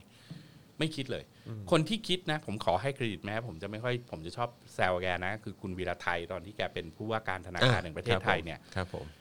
คือแม้แกจะเก็บแกจะสลิมอะนะครับ สุดท้ายรีมาร์คของแกแม่งก็ต้องกลับไปด่าคนอื่นอยู่ดีแต่ว่าไอ้สิ่งที่แกพูดอะมันถูก และผมเข้าใจว่าแกเข้าใจโครงสร้างและปัญหาเศรษฐกิจไทยดี แต่แกเสือกอยู่ในที่ที่แกทำเฮียอะไรไม่ได้ ถูกไหมแกก็ได้แต่พูดไง แล้วถามว่าคนในรัฐบาลทำอะไรก็ไม่ทำอะไร คุณลองดูอ่ารัฐมนตรีว่าการกระทรวงการคลังคนเก่าอะ ครับ ใช่ไหมคุณคุณอุตตมะอย่างเงี้ย คุณอุตตมะผมไม่รู้เลยว่ามีความรู้เรื่องการคลังอะไรหรือเป นั่น ล่า น่ะสิ เห็นทำงานเนี่ย นโยบายของพักตัวเองที่ตัวเองเป็นหัวหน้าพัก ออกมาขายว่าเป็นเซอร์ไพรส์มึงทำไม่ได้สักนโยบาย ใช่ และสุดท้ายคุณเอาสิ่งที่ข้าราชการเสนอมาทำอย่างเงี้ย ก็จบแล้วฮะ ก็แปลว่าคุณสมองกลวงเลยข้าราชการอยากจะเสนออะไรก็เสนอมา ขายผ้าเอาหน้ารอดไปวันๆก็ดีใจนะที่แกไปแล้วนะครับ แต่ก็ได้คุณปรีดีดาวฉายมาอยู่ได้ไม่ถึงเดือน แกคงเห็นอะไรสักอย่างอ่ะไม่ฟังก์ชันแกก็ไป แล้วคนล่าสุดอันนี้ผมไม่แน่ใจ ก็กลายเป็นอดีตข้าราชการเป็นเทคโนแครดอีก อืม นะฮะก็น่าจะพุชสนองนโยบายของรัฐบาลแบบเดิมอ่ะนะครับ แบบไม่ใช่สนองนโยบายของรัฐบาลนะเสนอนโยบาย สนองนโยบายของระบบราชการ อืมอืม ซึ่งมันมันเน่าเฟะในตัวมันเองอยู่แล้ ไม่ ว ได้ก่อให้เกิด ไม่ได้ อะไร ก่อ เลย ให้เกิดอะไรนะฮะ เพราะฉะนั้นเนี่ยผมคิดว่าเราเราเหนื่อยนะ สมัยยุคหน้าชาติเนี่ยนะครับเปลี่ยนสนามรบให้เป็นสนามการค้า มันเปลี่ยนวิชั่นทั้งหมด มันเปลี่ยนแม้กระทั่งความสำคัญในแง่ของนโยบายความมั่นคง ที่เขาเราเรียลไลซ์ว่าสงครามเย็นมันจบแล้ว การที่เราจะสะสมอาวุธนะครับเราทำ regional alliance เพื่อผลประโยชน์ทางความมั่นคง มันไม่ใช่ประเด็นแล้ว มันคือ regional alliance เพื่อความมั่งคั่งทางเศรษฐกิจ แล้วเราตั้งต้นมาดี หลังจากนั้นเนี่ยคุณทำลายสิ่งนั้นหมดจนถึงวันนี้เนี่ยรัฐบาลไม่สามารถคิดถึงเรื่องความมั่งคั่งได้เลย ไม่เคยหลุดจากปากคุณประยุทธ์ คุณประยุทธ์พูดแต่มั่งคั่งอะไรนะ มั่นคงยั่งยืนในวงเล็บของกูเอง อ่าฮะ ผมก็ไม่เห็นประประเทศชาติจะได้อะไรจาก ค ต รั ร บ งนี้ถามว่ามึงมั่นคงมั่นคงกับใครอ่ะวิสัยทัศน์ในชุดวิธีคิดเรื่องความมั่นคงของไทยเนี่ยมันตายไปกับสงครามเย็นแล้วเพื่อนบ้านมันไม่ใช่เทรดของคุณถูกไหมฮะมันคือความมั่นคงภายในของคุณที่พวกคุณเนี่ยทำงานเป็นหลัก ครับ นะฮะถามว่าคุณเนี่ยรักษาความมั่นคงในประเทศ หรือคุณกลายเป็นความขัดแย้งกับคนในประเทศใช่ไหมเพราะฉะนั้นความมั่นคงคือความมั่นคงของมึง ไม่เคยเป็นความมั่นคงของประชาชนถูกไหมครับอ่า มีอะไรอีกนะ มั่งคั่ง มั่งคั่งตรงไหน ทุกคนเราแม่งลดลงไปเรื่อย ใช่ ๆนะฮะ ใช่ใช่ รายได้เราเพิ่มเดือนละ 30 บาท รายจ่ายเราเพิ่ม 500 บาทนะฮะสิ่งที่มันเกิดขึ้นก็คือรัฐบาลเนี่ยนะครับควักเงินตัวเองน้อยลงไปเรื่อยๆ เราใช้ประมาณ 50 ปลายปลายๆเปอร์เซ็นต์ของ GDP ถูกไหมแต่ในทางกลับกันเนี่ยหนี้สาธารณหนี้ของประชาชนเนี่ยหนี้ครัวเรือนแม่งกระโดดขึ้นไป 80กว่าเปอร์เซ็นต์แล้ว อันนี้สะท้อนว่าอะไร สะท้อนก็คือแม่งผลักภาระให้จอน ครับ จอนต้องเอาเงินในกระเป๋าเนี่ยไปซื้อนะครับก็เรียกว่าไอ้พับลิกกู๊ดเนี่ยมากขึ้นไปเรื่อยๆ เพราะรัฐแม่งกอดไว้กับไอ้อารมณ์เรื่องการที่คุณจะต้องมีวินัยการเงินการคลัง แทนที่คุณจะเอาเงินเอามาอินเวสใช่ไหมครับ ในต่างประเทศเนี่ยเขายอมเป็นหนี้เกิน 100% 200%ของ GDP ก็มี เพราะเขาเชื่อว่า investment พวกเนี้ยมันจะสร้างประโยช มัน น์ จะ เข้า ย้อน มาก ลับมา แล้วคุณจะเปย์สำหรับมันในอนาคตได้ ครับ ของเราเราไม่เคยคิดไปไกลได้ขนาดนั้นเลย ตอนมีอยู่ตอนหนึ่งผมทำมองโลกมองไทยน้องจอนผมเจอแล้วผมช็อกอะ่ะจำระบบการบริหารจัดการน้ำของคุณยิ่งรักษณ์ได้ไหม อ่ะครับผ สามแสนล้านอ่าคุณบอกว่าเอ่อระบบแม่งไม่ดีเอาเควอเตอร์มาระบบมีปัญหาอะไรเงี้ยยกเลิกไป แล้วมึงก็ไม่ทำอะไรอีกเลยหลังจากนั้น ผมก็ไปย้อนดูว่าเฮ้ยไอ้ห้าหกปีที่ผ่านมาเนี่ยคุณใช้เงินไปกับการบริหารจัดการน้ำไปเท่าไหร่ คอร์สแรกคือสามแสนล้านนะคุณไม่เอา อืม ผมไปย้อนดูเนี่ยคุณเสียเงินไปแล้วเนี่ยกว่า5แสนล้านบาทในรอบ โอ้โห ห้าหกปีที่ผ่านมา โอ้โห เพราะหนึ่งมึงคิดแบบพอเพียงอ่ะขออภัยนะฮะมึงขุดแก้มลิงบ้าๆบอๆไปเรื่อยๆนะครับซึ่งพวกมึงก็แดกกันไม่รู้จะยังไงละนะฮะสองฮะประเด็นก็คือคุณก็ยังไม่สามารถที่จะ d i เว r ร์ระบบบริหารการจัดการน้ำได้ทั้งหมด ครับ แล้วเงินส่วนใหญ่ใช้กับอะไร ก็คือเวลาแล้งเสียหาย ก็จ่ายให้เขาพันห้าเวลาท่วมก็จ่ายให้เขาพันห้าทั้งๆที่ ต้นทุนคุณ ไม่ได้เป็ สี่ น ห้า การ พันบาทอ่ะ ไม่ได้เป็นการแก้ปัญหาอะไร มันไม่ เล ได้ ย เป็นการแก้ปัญหา เพราะฉะนั้นมันคือแค่การที่ระบบราชการแม่งเอนจอยที่จะเปย์พวกเนี้ยออกไปเรื่อยๆ โดยที่คุณไม่ยอมที่จะแก้ปัญหาที่เป็นปัญหาหลักของบ้านเมืองนี้ และเป็นอย่างนี้กับทุกเรื่อง กระจุกกระจิกกระจุกกระจิกเพราะมันคิดแบบระบบราชการคือทุกปีกูต้องมีโครงการในการที่จะใช้จ่ายเงิน คิดง่ายๆเลยโควิดพวกมึงจะชิบหายกันอยู่แล้วนะฮะรัฐบาลก็กู้เงินมา 1.9 ล้านล้านบาท4แสนล้านให้อ่าสำนักสาบอ่าสภาพัฒน์ไป วิธีการทำงานของสภาพัฒน์ผมก็ยังทีแรกรู้สึกดีนะเออดีควายตู่มันไม่ทำเองนะฮะก็ให้สภาพัฒน์ทำนั่นก็อดีตอาจารย์ที่รัฐศาสตร์จุฬาไปนั่งอยู่เป็น เฮดอย่างเงี้ยผมคิดว่าอืมดูดี วิธีทำงานให้แต่ละส่วนระบบราชการเสนอมา ว้าย แล้วระบบราชการทำไงฮะ แม่งเอา ไอ้งบหรือว่าโครงการของปีที่แล้วที่แม่งไม่ได้ทำแม่งเอามายืนจบประสาทแดกแล้ว GDP เรา 16 ล้านล้าน ติดลบ 10%ก็หายไป 1.6 ล้านล้าน มึงกู้มา 1.9 ล้านล้าน พร้อมกับงบประมาณเดิมอีก 3.3 ล้านล้าน รวมกันแม่ง 5 ล้านกว่า น้องจอนรู้สึกว่าแม่งมีอะไรเข้ากระเป๋าแล้วไหมครับ ไม่รู้เลย มึงกู้มา มึงมีเงิน ไม่รู้ ใช้ สึกเลย มากกว่า GDP ที่ติดลบอ่ะ แม่งไม่มีเฮียอะไรดีขึ้นมาเลยอ่ะ แม่งเป็นไปได้ยังไงวะเงินแม่งหายไปไหนนะฮะ เพราะฉะนั้นนี่แม่งชัดเจนมากแล้วเราควรจะด่าแม่งทุกวันว่าเฮ้ยเงินภาษีกูมึงเอาไปใช้บริการจัดการให้แม่งดีๆหน่อยนะฮะ หรือไม่ก็ต้องแหมไม่อยากเราจะโดนเล่นไหมถ้าเราบอกหยุดจ่ายแม่งเลย หยุดถูกไหมฮะ อ่ะมึงแน่นัก มึงทวงบุญคุณนักอะมึงบริหารเลยมึงควักเงินในกระเป๋ามึงมาทำเองอย่างเงี้ยไม่งั้นเราไปไม่รอดน้องจอน คือคือคื คือ อ แบบ ทั้ง connectivity กับโลก มึง ครับ ก็ห่วย มึงบริหารจัดการตัวมึงเองมึงก็ห่วยนะฮะและสุดท้ายในระบบแบบนี้มันจะไม่มีทางเลือกเลยก็คือ มึงจะดูดเงินจากคนในประเทศมากขึ้นไปเรื่อยๆ แล้วเราก็เริ่มเห็นอาการของมันแล้วคือหนี้สาธารณหนี้ของครอบครัวเรือนเนี่ยแม่งเพิ่มพุ่งเลยหนี้ของรัฐแม่งห้าสิบหกสิบเปอร์เซ็นต์แล้วมึงก็กอดไอ้เนี่ยวินัยการเงินการคลังไว้ทำพ่อมึงถูกไหมฮะเพราะสุดท้ายคนใช้หนี้ก็พวกกูนั่นแหละไม่ ใช่ ใช่พวกมึงหรอก ใช่ใช่ ถูกไหม ใช่แต่ว่าคืออันนี้คือคือเอาจริง ๆ แล้วเนี่ยถ้าเกิดว่าเรื่องของการวางรากฐานหรือว่าคือไม่อยากใช้คำว่าวางวางรากฐานมันดูดีเกินไป แต่คือหมายความว่าการการฝังระบบระบบการทำงานตามสไตล์เผด็จการ หรือว่าการทำงานแบบที่ไม่มีประสิทธิภาพเอ่อผ่านระบบราชการไทยแบบเนี้ยคือถ้าถ้าอย่างเมื่อก่อนเนี่ยเวลามีการรัฐประหารเนี่ยก็อาจจะอยู่ในอำนาจกันประมาณสักปี 2 ปี ใช่ อะไรก็ ก็ว่ากันไปใช่ไหมฮะ เออไอไอการวางวางวัฒนธรรม มั ห น รืออะไรแบบ ไม่ เนี้ ลาย กลึกลงไป เออใช่แต่ว่าตอนนี้มันอยู่มา 6 7 ปีแล้วเนี่ย โอ้โห แล้วแล้วแม้ว่าอนาคตเอ่อตัวออกไป อืม นะฮะมีการเลือกตั้งเป็นประชาธิปไตยมาก ต้อง ยิ่ง ใช้ ขึ้น เวลาอีกนาน มันต้องใช้ ลย เวลาอีกอีก ใช่ อีกนานมากแค่ไหนกว่า เราจะสามารถกอบกู้มันกลับมาได้เนี่ย เท่าที่เคยคุยกับนักการเมืองท่านหนึ่งนะครับเอ่อเขาบอกว่าใช้เวลาประมาณ 2 ปี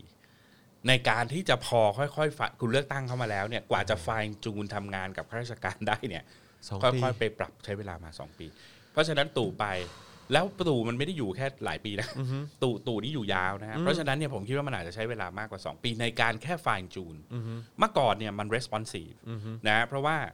อ่าอย่างน้อยเนี่ยข้าราชการมันต้องทำงานกับตัวแทนที่มาจากประชาชนนักการเมืองยังไงอ่ะจะดีหรือจะเลวเนี่ยยังไงมันก็ต้องการผลงาน มันต้องการที่จะ please คนที่โหวต ต้องมีอะไร ให้เข ต้องมีผลงานไปโชว์ า อ่ะ ไอ้นี่แม่งไม่มีไง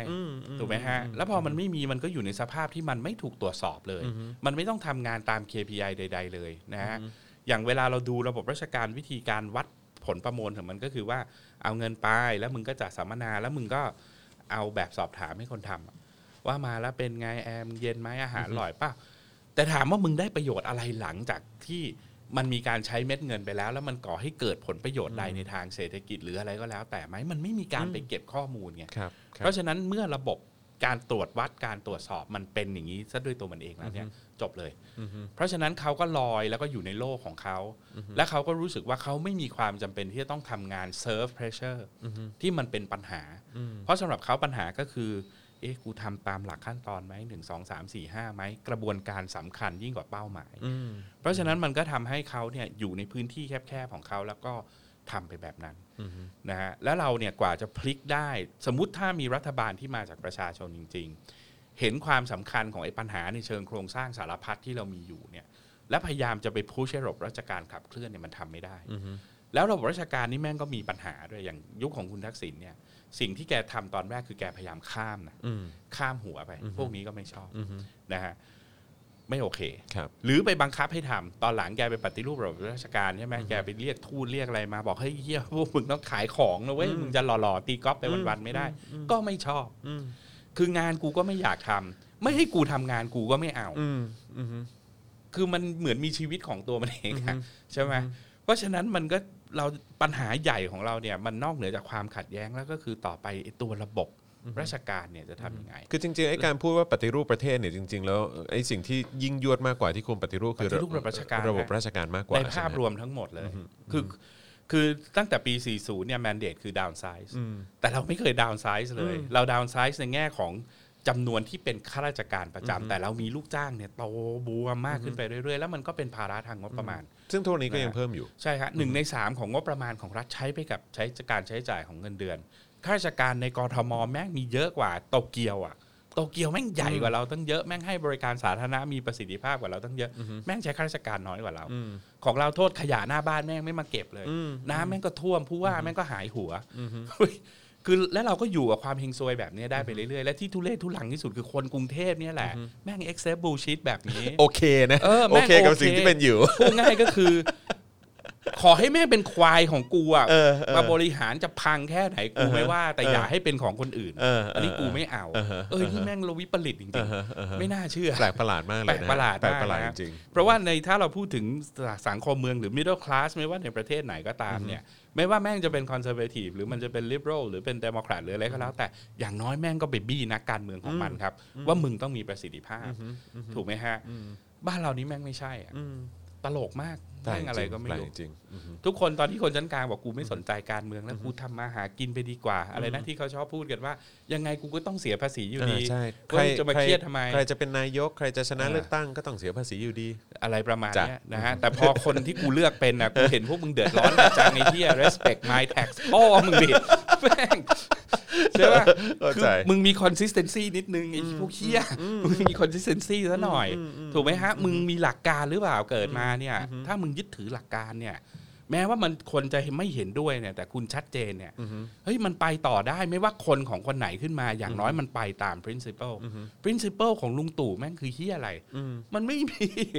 ไม่มี principle นอกจากตัวเองอยู่ไปเรื่อย ๆ แล้วก็อ้างความชอบธรรมเรื่องความมั่นคง อ้างความชอบธรรมเรื่องสถาบัน และแม่งก็ทวงบุญคุณอยู่ตลอดเวลา ใช่ไหมฮะพอแล้วครับกูให้เงินเดือนมึงไปเยอะแล้ว นี่ยังไม่ต้องนับนะว่าบิ๊กตู่แม่งนั่งอยู่กี่บอร์ด อื แม่ง ใช่ รับเบี้ยไปเท่าไหร่ เท่าไหร่ก็ไม่ ปี รู้ ๆ อืม นะฮะคนในระบบราชการมาแอบเมาส์ให้ผมฟังว่าแม่งนั่งทุกบอร์ดอย่างเงี้ยกว่าแม่งจะกลับไปนั่งกลับไปวนประชุมกันอีกทีแม่งเจ็ดแปดเดือน แม่งลืมไปแล้วครับว่าคราวที่แล้วแม่งสั่งอะไรไว้ โอ้นี่ใช้เวลาขนาดนั้นเลยเหรอ ใช่กว่าจะวนกลับไปได้ เพราะแกนั่งเป็นประธานทุกอย่างในโล แค่ ก เดือน ร่าง สองเดือนก็เยอะแล้วนะ นี่ ก็เยอะแล้ว จ็ด ฮะ แปดเดือนเลยฮะ นะฮะแล้วบางคนบอก โอ้โห นอกจากแกจำไม่ได้ว่าแกสั่งอะไรไปแล้วเนี่ย แล้วบิ๊กตู่เนี่ยเป็นคนที่มีความมั่นใจในตัวเองสูง บางคนทำอะไรมาหกเจ็ดเดือนเนี่ย เตรียมงานมาเนี่ย ส่งปั๊บแกแบบไม่เอาไม่เอาไม่เอาทำแบบนี้ ไปแก้เขาหมด แล้วงานมันไม่เดินแล้วไม่พอนะ พอกลับมาอีกทีนะ แม่งให้กลับไปแก้เป็นแบบเดิมคือแม่งลืมเองอะใช่ไหมเพราะฉะนั้นมันมันหมายความว่าทุกคนคนที่แม่งต้องการที่จะผูกขาดทุกอย่างสบคสปสพ่อแม่งอะไรมาอยู่กับมึงหมดเนี่ย แล้วมึงเป็นคนไม่มีศักยภาพเนี่ยจบเลยและนี่คืออาการของมัน แล้วคิดว่าคิดว่า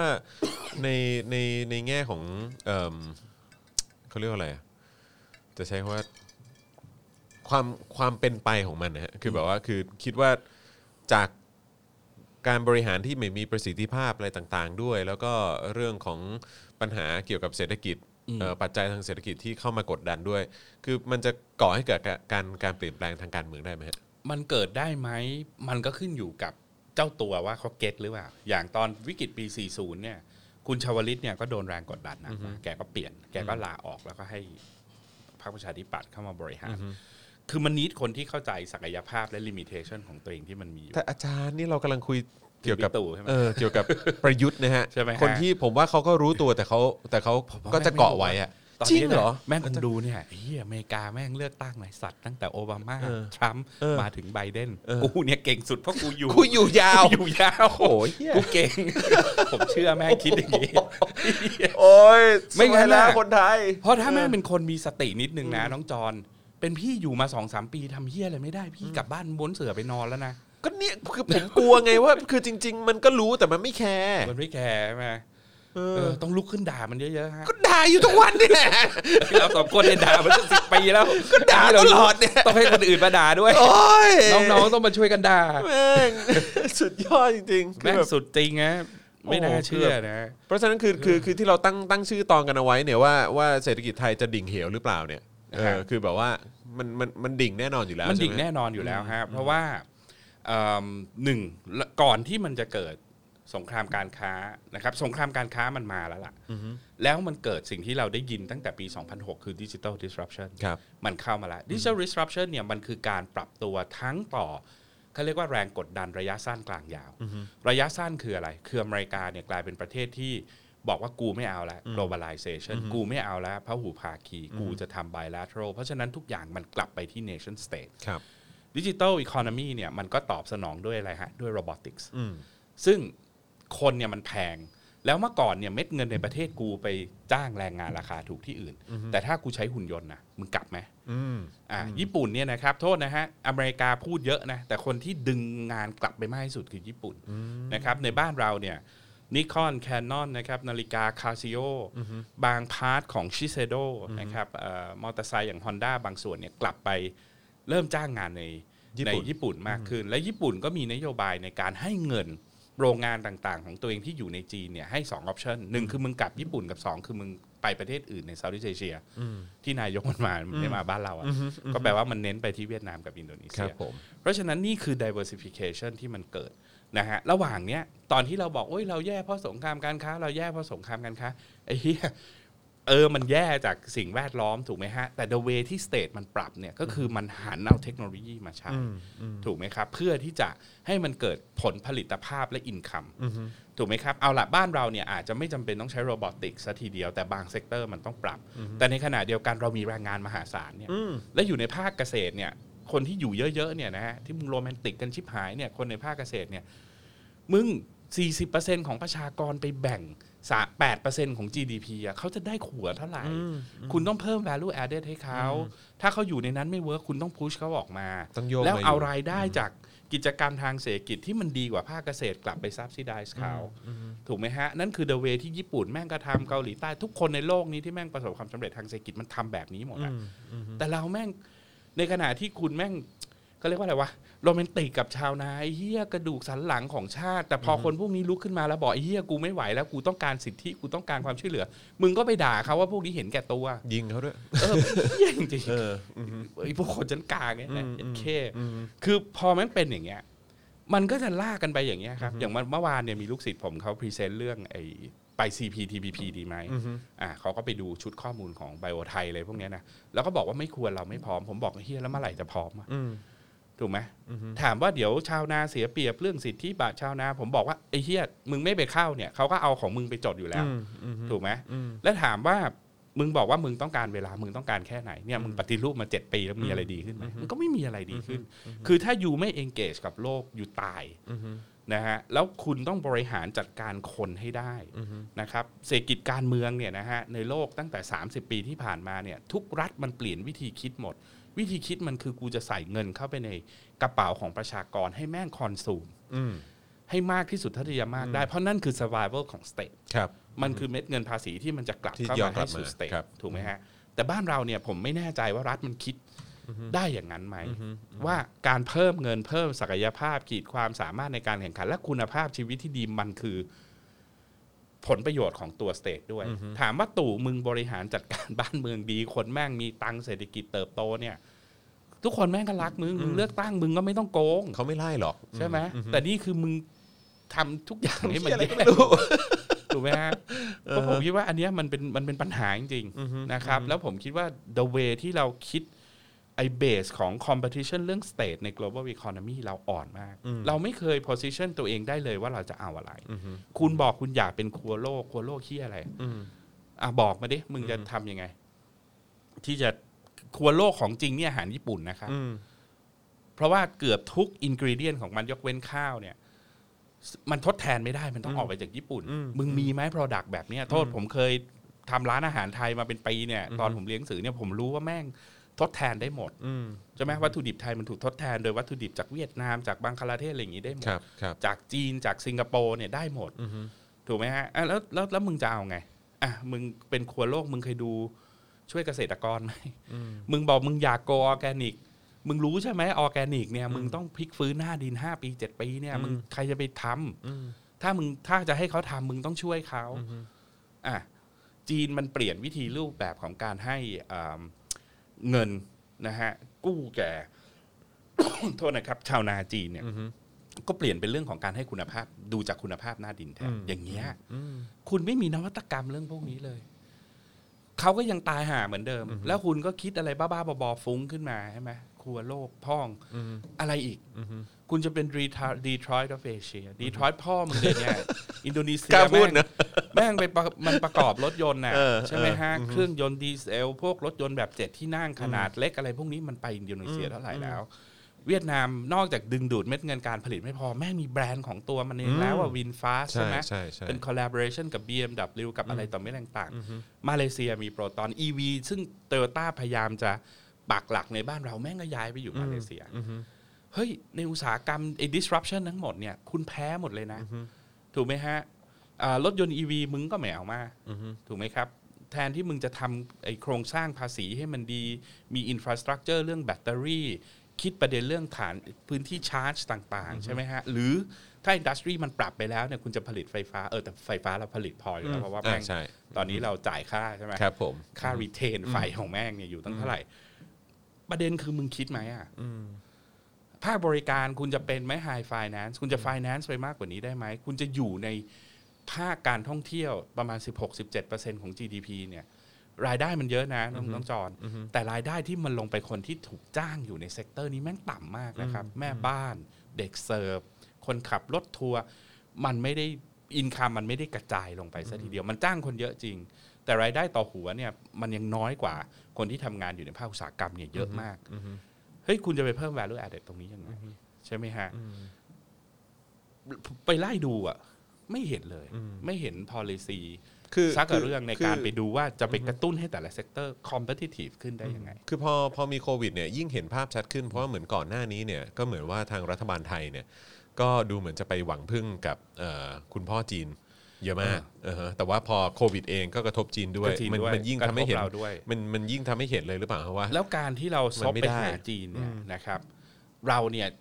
ก็ตกไปอยู่ในเป้าหมายของสหรัฐมากขึ้น เพราะว่าจริงๆเนี่ยหลายคนไม่รู้ว่าเราเนี่ยยอมให้จีนใช้เราเป็น flag of convenience ก็คือว่าเขาพุชสินค้ามา แล้ควรั ก็ บ ใช้ธงไทยในการเอ็กซ์พอร์ตทั้งๆที่มันอาจจะถูกแบนหรือว่าถูกกำกับโดยเม็ดเงินภาษีนะสินค้าแปลกๆนะเช่นเอ่อน้ำผึ้งอะไรเงี้ยคือใช้เราอย่างเงี้ยมีนะฮะเพราะฉะนั้นเนี่ยเราเนี่ยก็ไปอยู่ใน 14 ประเทศ ที่อยู่ในลิสต์ที่ได้ดุลการค้าสหรัฐ แล้ว ครับ เขาก็เริ่มตัดสิทธิ์ JSP เราเป็นการตอบโต้นะฮะหลายคนไม่เข้าใจหลายคนบอกว่าจีนเนี่ยเราค้าขายกับเขามากขึ้นเรื่อยๆนะครับซึ่งก็จริงแต่คุณไปดูนะฮะตัวเลขเราเนี่ยติดลบพูดง่ายคือเรามีเดฟ i ิ i ตกับจีนมากขึ้นเรื่อยๆ เขา Import ของเขาเข้ามามากกว่าของเราเอ็กซ์พอร์ตออกไป ครับครับ ของเขาเนี่ยเข้ามาได้ในซูเปอร์ไฮเวย์ ครั เรา บ เอ็กซ์พอร์ตไปไม่ง่ายขนาดนั้น และเราเสียดุลการค้ากับเขามากขึ้นเรื่อยๆ ทั้งๆที่วอลลุ่มของการค้ามันเพิ่มขึ้นสหรัฐเนี่ยเป็นประเทศที่คุณได้ดุลการค้ากับเขาสูงมาก ในขณะที่ net investor ของคุณคือญี่ปุ่น แล้วนโยบายมึงจะหันเหไปทางจีนหาพ่อมึงเหรอผมก็ไม่เข้าใจว่ามึงจะได้ประโยชน์อะไร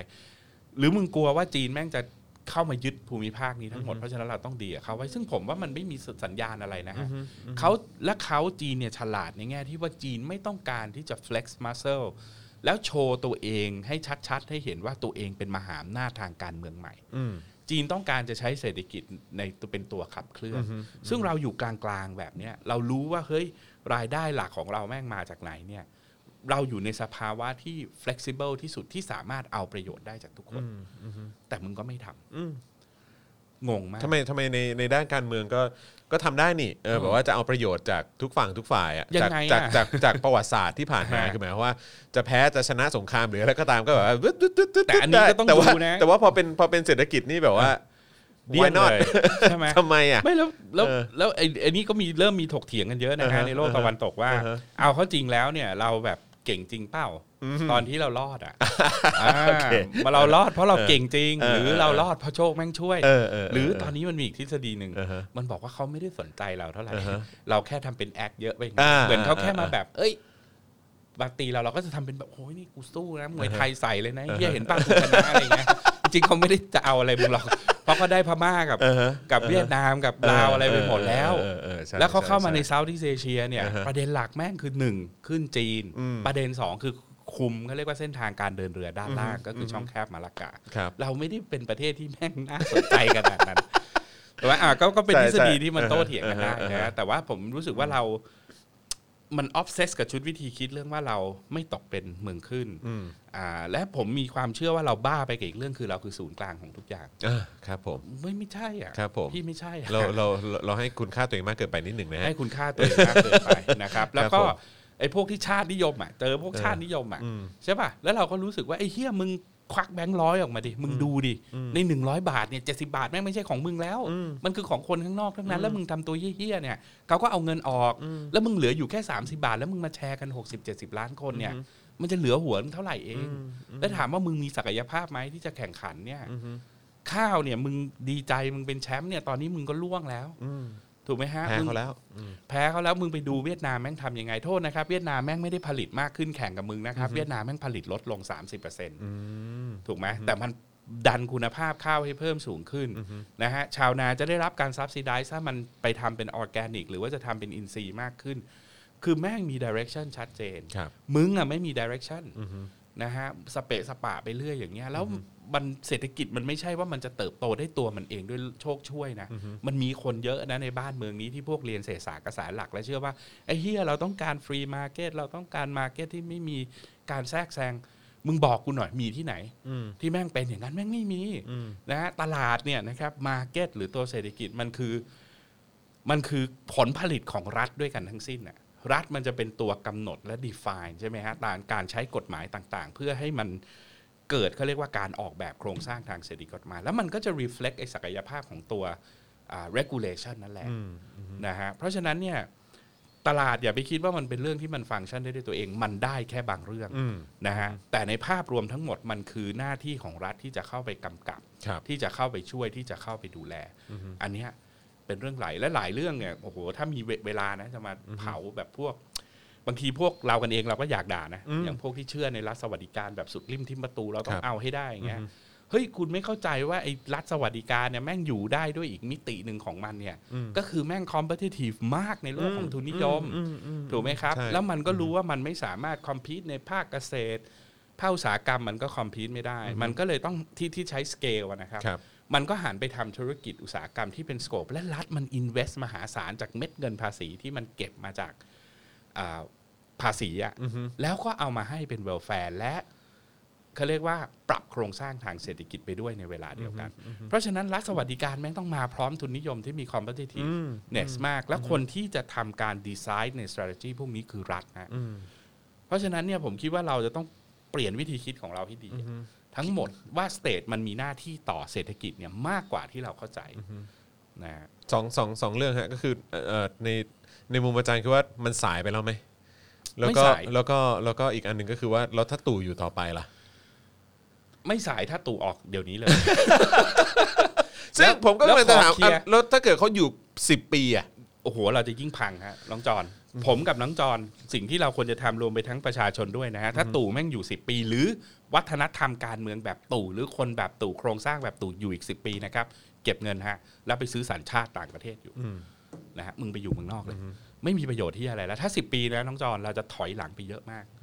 เพราะว่าทุกปีที่เราถอยหลังเนี่ยเราไม่ได้อยู่กับที่นะครับ เราถอยหลังเนี่ยคนอื่นมันวิ่งแซงหน้ามากขึ้นไปเรื่อยๆมากขึ้นไปเรื่อยๆผมเพิ่งไปอินโดนีเซียมาเมื่อปีสองปีที่ผ่านมาเนี่ย น้องจอนต้องไปดูสายตาของคนน่ะ แล้วผมไปทั้งจาการ์ตาและไปยอกยายอกยามันก็อยู่ต่างจังหวัดใช่ไห ค ม รับ มันเป็นเขาเรียกว่าศูนย์กลางที่มันจะข้ามไปบาหลีเนี่ย ผมเคยไปอินโดนีเซียก่อนหน้านั้นหลายครั้ง แววตาคนเนี่ยแม่งดิสแพรมันมันไม่โอเคอะมันมันเป็นสายตาของการมีความทุกข์อ่ะแต่พอผมไปรอบล่าสุดเมื่อสักสองปีที่แล้วเนี่ยเฮ้ยทุกคนแม่งมีความหวังอ่ะ รถใหม่ ๆ วิ่งบนถนนอ่าผมอยู่ในยอร์กยาเนี่ยนะครับตีหนึ่งเที่ยงคืนเนี่ยตลาดแม่งเปิด ค อ๋อนเหรอ แม่ง ฮะ ออกมาจับจ่ายใช้สอย มันจะชี้ให้เห็นเลยว่าไอ้ในประเทศที่คนแม่งรู้สึกว่ากูมีอนาคตอะ อือฮึ คนทั่วไปนะนี่คือคนเดินดินคนขี่มอเตอร์ไซค์มากินข้าวเนี่ย ใช้เงิน แม่งใช้เงิน แม่งมีตังค์และถ้าเราย้อนดูกลับไปเนี่ยตั้งแต่ปี 1998 เป็นต้นมาเนี่ย เผด็จการมันถูกทำลายไปด้วยวิกฤตเศรษฐกิจ แต่มันมี stability อืม ถูกไหมฮะ มันไม่กลับ มันดูแล้วมันไม่มีทางหวนกลับไปสู่ความเป็นอำนาจนิยม มันกระจายอำนาจจริง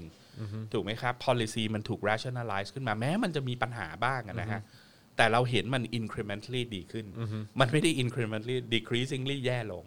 เพราะฉะนั้นเนี่ยมันก็ทำให้คนมันมีความหวังอะที่จะควักเงินออกมา invest ควักเงินออกมาลงทุน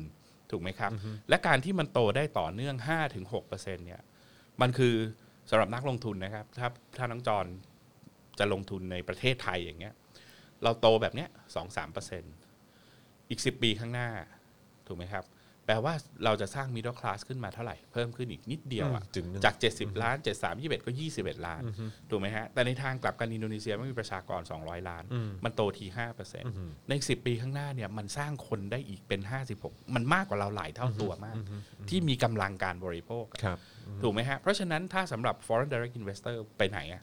กูมองปุ๊บ มองปลาดกูก็ไปประเทศที่หนึ่งแม่งมีประชากร และมันมีอนาคตที่ตัวเลขทางเศรษฐกิจโตขึ้นเรื่อยๆ ไม่พ้นสองประเทศนะแม่งก็คือเวียดนามกับอินโด อืม ชัดเจน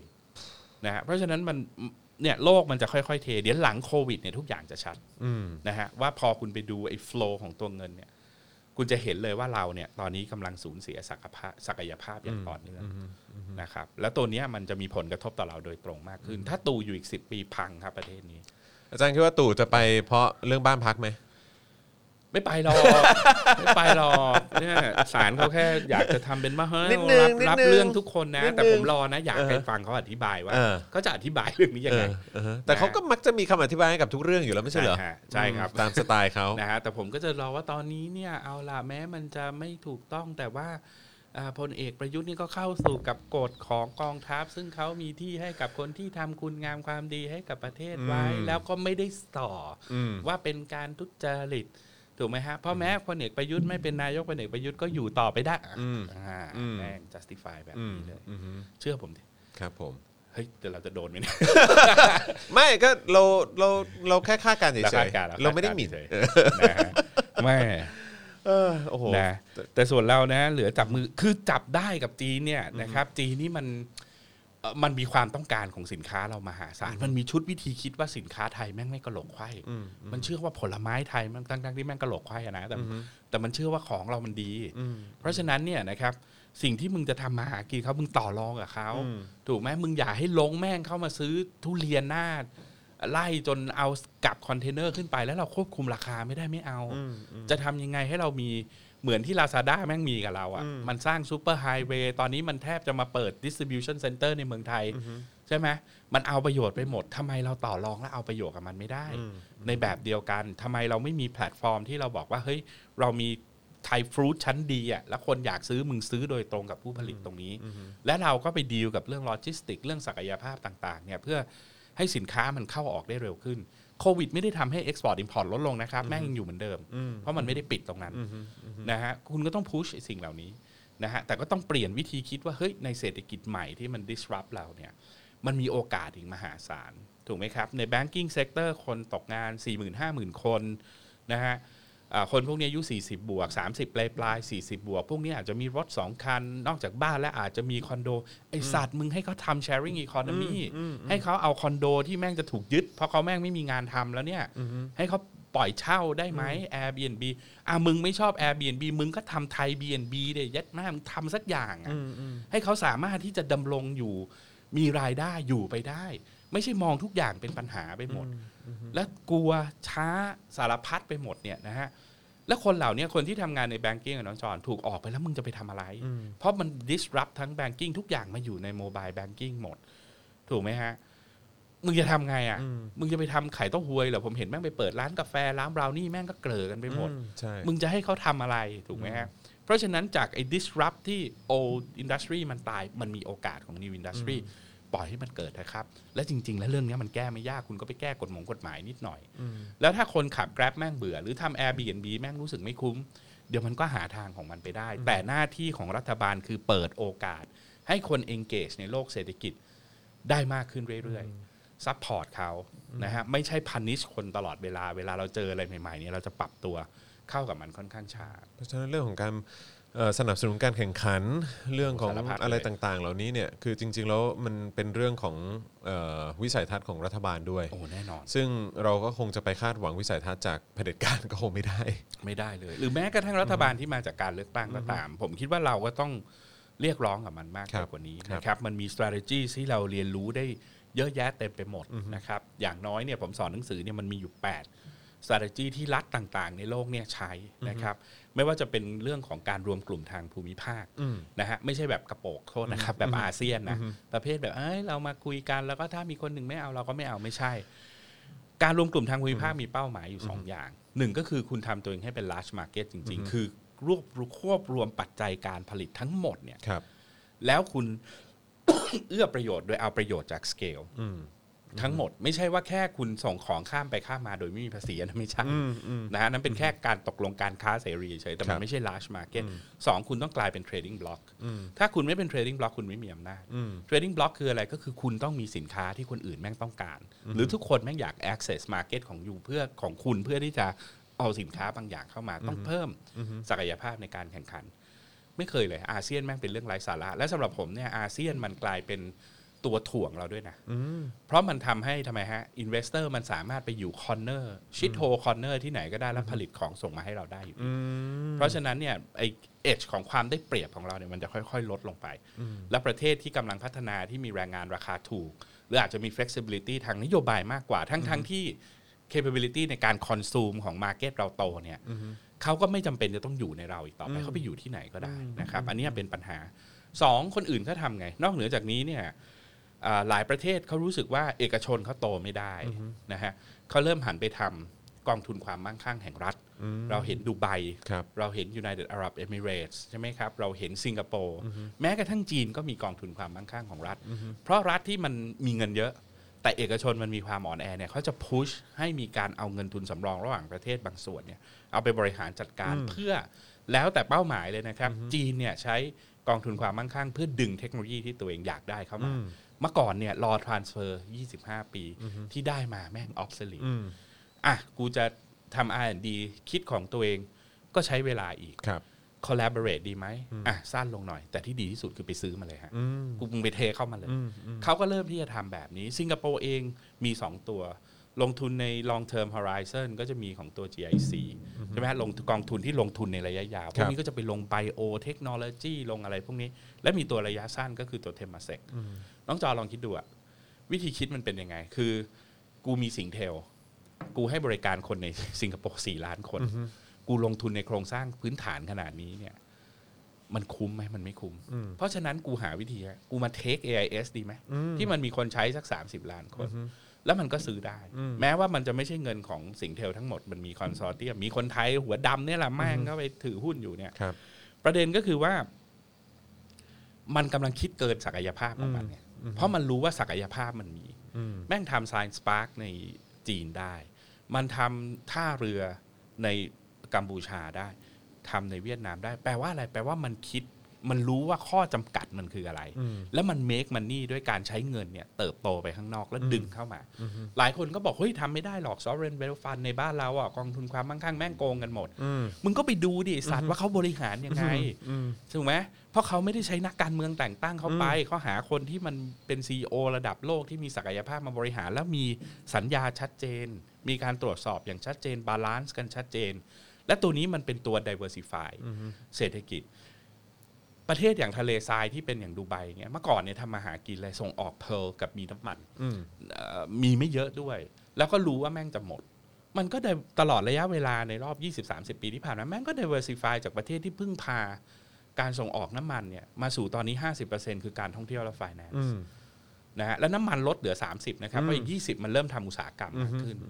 ทั้งหมดนี้แม่งไม่ใช่โชคช่วยนะครับ ไม่ใช่แม่งนั่งอยู่เฉยๆเฮียแล้วทุกอย่างแม่งก็ดีขึ้น แม่งต้อง invest มันจะต้องมีองค์ความรู้และมันรู้ว่าไม่มีใครอยากมา invest ในทะเลทราย อืม มึงก็ต้องสร้างอะไรที่ทำให้คนแม่งอยากมา ดึงดูดเขา ใช่ไหมนอกเหนือจากกองทุนความมั่งคั่งสิ่งที่มึงมีคือมึงเป็นแท็กเซเว่นด้วย เอาเงินมากองไว้ที่กูดีกูไม่เก็บภาษีมึง หรือมึงอยากหนีภาษีที่อื่นมาอยู่กับกูนี่เขาก็ทำสิงคโปร์แม่งก็ทำแบบนี้ ทุกคนแม่งดิ้นหมดนะฮะมีอะไรอีกอ่ะมีพวกเขาเรียกว่า รัฐมุ่งพัฒนาใหม่นะฮะก็พวกบริกเก่า พวกบริกที่เราเข้าใจเนี่ยบราซิลพวกจีน พวกรัสเซียอะไรพวกเนี้ยมันก็พยายามที่จะเอาเขาเรียกว่าสูตรความสำเร็จ ที่ญี่ปุ่นเกาหลีใต้ไต้หวันมันเคยทำในเอเชียตะวันออกเนี่ยมาปรับเข้ามาใช้ใหม่ คือรีบ rapidly industrialize นะฮะเพื่อที่จะทำให้เศรษฐกิจมันเติบโตและเพิ่มรายได้ต่อหัว แล้วแต่ละคนก็จะมีมาร์เกอร์ที่เป็นคีย์ที่ไม่เหมือนกันอย่างบราซิลเนี่ยอ่าช่วงที่มันพัฒนาคือมันไม่ได้ต้องการ GDP สูงมาก แต่มันต้องการลดความเหลื่อมล้ อืม ำใช่ไหมมันก็ทำบอสซาฟามิเลียทำอะไรพวกเนี้ยเฮ้ยเวิร์ก อืม ถูกไหมฮะ จีนเองไม่ต้องพูดถึง ใช่ไหมฮะ รัสเซียก็หันไปทำ energy technology ทำ energy economy อะไรต่างๆ ทุกคนมันมีวิธีคิดหมด ว่า ไอ้เฮียกูจะทำยังไงให้กูอยู่รอดให้ได้ใน competitive state พวกเนี้ยได้ยังไง มีอะไรอีกฮะเอ่อมี tax haven as a strategy ถูกไหมครับทำตัวเองให้กลายเป็นสวรรค์ภาษีอาถามหน่อยพวกเกาะแก่งเล็ก ๆ แม่ง ถ้าถามน้องจอน British Virgin Island อยู่ไหนเราคิดออกปะ อืมอืม exactly อ่ะอยู่บนแมปอ่ะผมก็คิดไม่ออ ครั ก บ ผมไม่รู้แม่งอยู่ไหน ครับครับ รู้ว่าแม่งอยู่คาริเบียน แต่ขนาดแม่งเท่าไหร่ มีประชากร กี่ กี่ห หมื่ มื่น น คน อืม เรานึกไม่ออกแม่ง ครับ คุม 40%ของเงินที่ flow อยู่ในระบบเศรษฐกิจโลก อืม มันต้อง survive ไง เพราะการท่องเที่ยวมันอยู่ไม่ได้ อืม เกษตรมึงจะให้ผลิตพายนะเพราะทำเหล้าขายเลยเฮียมันก็ไม่มีกินอุตสาหกรรมก็ไม่ได้ อืม คือมันมีความจำเป็นที่มันจะต้องดิ้น อืม เพราะฉะนั้นเนี่ย availability แม่งมีทุกอย่าง มันขึ้นอยู่กับว่าคุณมีสมองคิดไหมว่า เป้าหมายที่คุณอยากจะทำเนี่ยคืออะไร แล้วของเรามันไม่มีความ มัน คิด มัน อยากจะดิ้นเหรอฮะ อาจาร มั ย์ นคิด คื ว่า อแบบ ใน ว่า น้ำมีปลาในนามีข้าวก็ลองคิด คนที่แม่งเป็นผู้บริหารเนี่ยน้องจอน ก็มึงไม่เคยทำมาหาแดกในชีวิตอะขอโทษ อยู่แต่ในค่ายมาตลอด มึง อะ ก็อยู่แต่ในค่ายแล้วขอโทษนะไอ้ของดีๆที่มึงใช้เนี่ยคนแม่งก็เอามาให้มึงทั้งนั้นน่ะ อืมอืม มึงเคยทำมาหาแดกซื้อไหม อืม ก็ไม่เคย อืมอืม เพราะฉะนั้นเขาไม่เก็ตหรอกครับ อืมอืม แล้วก็มันก็จะบอกว่าเนี่ยมันก็เป็นเรื่องของธุรกิจเอกชน พอคนแม่งตกงาน มึงก็มาบอกว่าเอาเอกชนใจดีหน่อยต้องไปปรับฝีมือแรงงานมันหน้าที่เอกชนที่ไหนไอ้เฮียมันหน้าที่มึง อืม มึงต้องให้การศึกษาเขาถูกไหมเอาล่ะ กูไม่รู้จะด่าแม่งไงละคือแม่งโง่จริงๆอ่ะ อืมอืม นะฮะแล้วมัน ครับ ไปไม่ถูกเลยถามว่ามองไปข้างหน้าดิ ในภูมิภาคเนี้ยเฮ้ยไทยแม่งจะมีจุดเด่นอะไรมากกว่าคนอื่น โทษนะครับ มึงมาบอกเอ้ยทางการท่องเที่ยวโทษมึงไปดูตัวเลขการท่องเที่ยวประเทศอื่นแม่งก็โต อืม แล้วสักวันแม่งก็จะแซงหน้ามึงไป ใช่ใช่ ใช่ไหมฮะ เพราะตอนนี้มึงย่ำอยู่กับที่และเดินถอยหลังและยิงเท้าตัวเอง ยิงตีนตัวเอง ด้วย นะโอ้โหนี่ถ้าไอ้พวกทูตเนี่ยนะ เออ เวลาเวลาแบบ เวลาแม่งนั่งคุยกันสองคนนี่แม่งมันมาก อืม นะมันก็จะคายหมดเลยอะ อืม แต่ผม ครับ ก็ ผม บอกพี่ก็ช่วยกระตุ้นหน่อยดิ อืม แบบอยู่พูดสิ่งเนี้ย ให้มันออกมาเข้าหูรัฐบาลไทยหน่อย มันมีอยู่คนหนึ่งตอนนี้ไปอยู่อาร์เจนตินาแล้วก็บอกผมว่า คนไทยแม่งไม่ลุกขึ้นมาพูดเองมึงจะให้กูพูดอะไร อืม คือเราแม่งพาสซีฟกับไอ้เรื่องส้นตีนพวกนี้มากเกินไป อ้าวแล้วแล้ว ลุ แล้ ก ว ขึ้นมาด่า แล้วแล้วแล้วอาจารย์ว่าสำหรับคนคนยุคใหม่อ่ะมันจะ มัน หรือ ดี ว่าค ขึ้น เป็นคนคนคนรุ่นใหม่ที่กำลังเติบโตแล้วก็มามีเสียงที่ค่อย ๆ ดังขึ้นเรื่อย อืม ๆ มันน่าจะผลักดันไปให้มัน ได้ มันดีขึ้นได้ไหมฮะ ได้ได้ แต่ประเด็นคือว่า ในเชิงโครงสร้างส่วนบนเนี่ย คือแม้ว่าเราจะ topple government นี้ได้เนี่ย แต่ผมเกรงว่ามันจะ topple ไม่ได้ด้วยตัวเอง มันจะเกิดเขาเรียกว่าการปรับตัวของบรรดาอิลิทชั้นบนเอง เหมือนเหตุการณ์ 14 ตุลาเมื่อก่อนกูก็ comfortable กับมึงอ่ะเอ้ยแต่คนมันเริ่มไม่ชอบมึงงั้นกูถีบมึงก่อน อืม มันมันคือการแก้เกมใช่ไหมของบรรดาอิลิทในบ้านเราเอง ผมรู้สึกว่า movement นะตรงนี้มันต้องไปต่อ อืม แม่งต้องสร้างโครงสร้างที่มันเป็นของเราเป็นของประชาชนขึ้นมาให้ได้อีควอลี่เขามีสิทธิ์ที่จะเข้ามาเล่นเกมนี้เหมือนกัน แต่มันอยู่บนต้องอยู่บนเบสของ democracy ที่เราแข่งขันกันด้วยไอเดีย ไม่ใช่แข่งขันกันด้วยว่ามึงมีปืน แล้วมึงยึดทปะแล้วมึงรัฐประหารกูเวลามึงต้องการเนี่ย อันนี้เราต้องไม่เอา อืม ผมคิดว่ามันต้องหมดได้ละยุคเนี้ยแล้วคุณต้องกลับไปแข่งขันในเกมที่มันแฟร์มากขึ้น จริงๆมัน นะ ควรจะหมดไปตั้งแต่ปี 57 แล้วนะ มันไม่ควรเกิดขึ้นนะเออ มันไม่น่าเชื่อ ผม นะ ผมก็ช็อกมาก ๆ แล้วผมก็แบบ โอ้โห อาการซึมเศร้ากำ ปี เริ สี่ บ เก้าผมก็ช็อกแล้ว ใช่ไหมฮะ คือ ป คือ 49 ก็หนักแล้วแหละ แต่ว่า เออ ก็คือแบบว่า มันคงเป็นครั้งสุดท้ายแล้วแหละเออแล้วก็ ใช่ไหม คงจะไม่ได้มีโอกาสได้เห็นอีกต่อไปละเออใน นะ ในชีวิตของเราแต่ว่า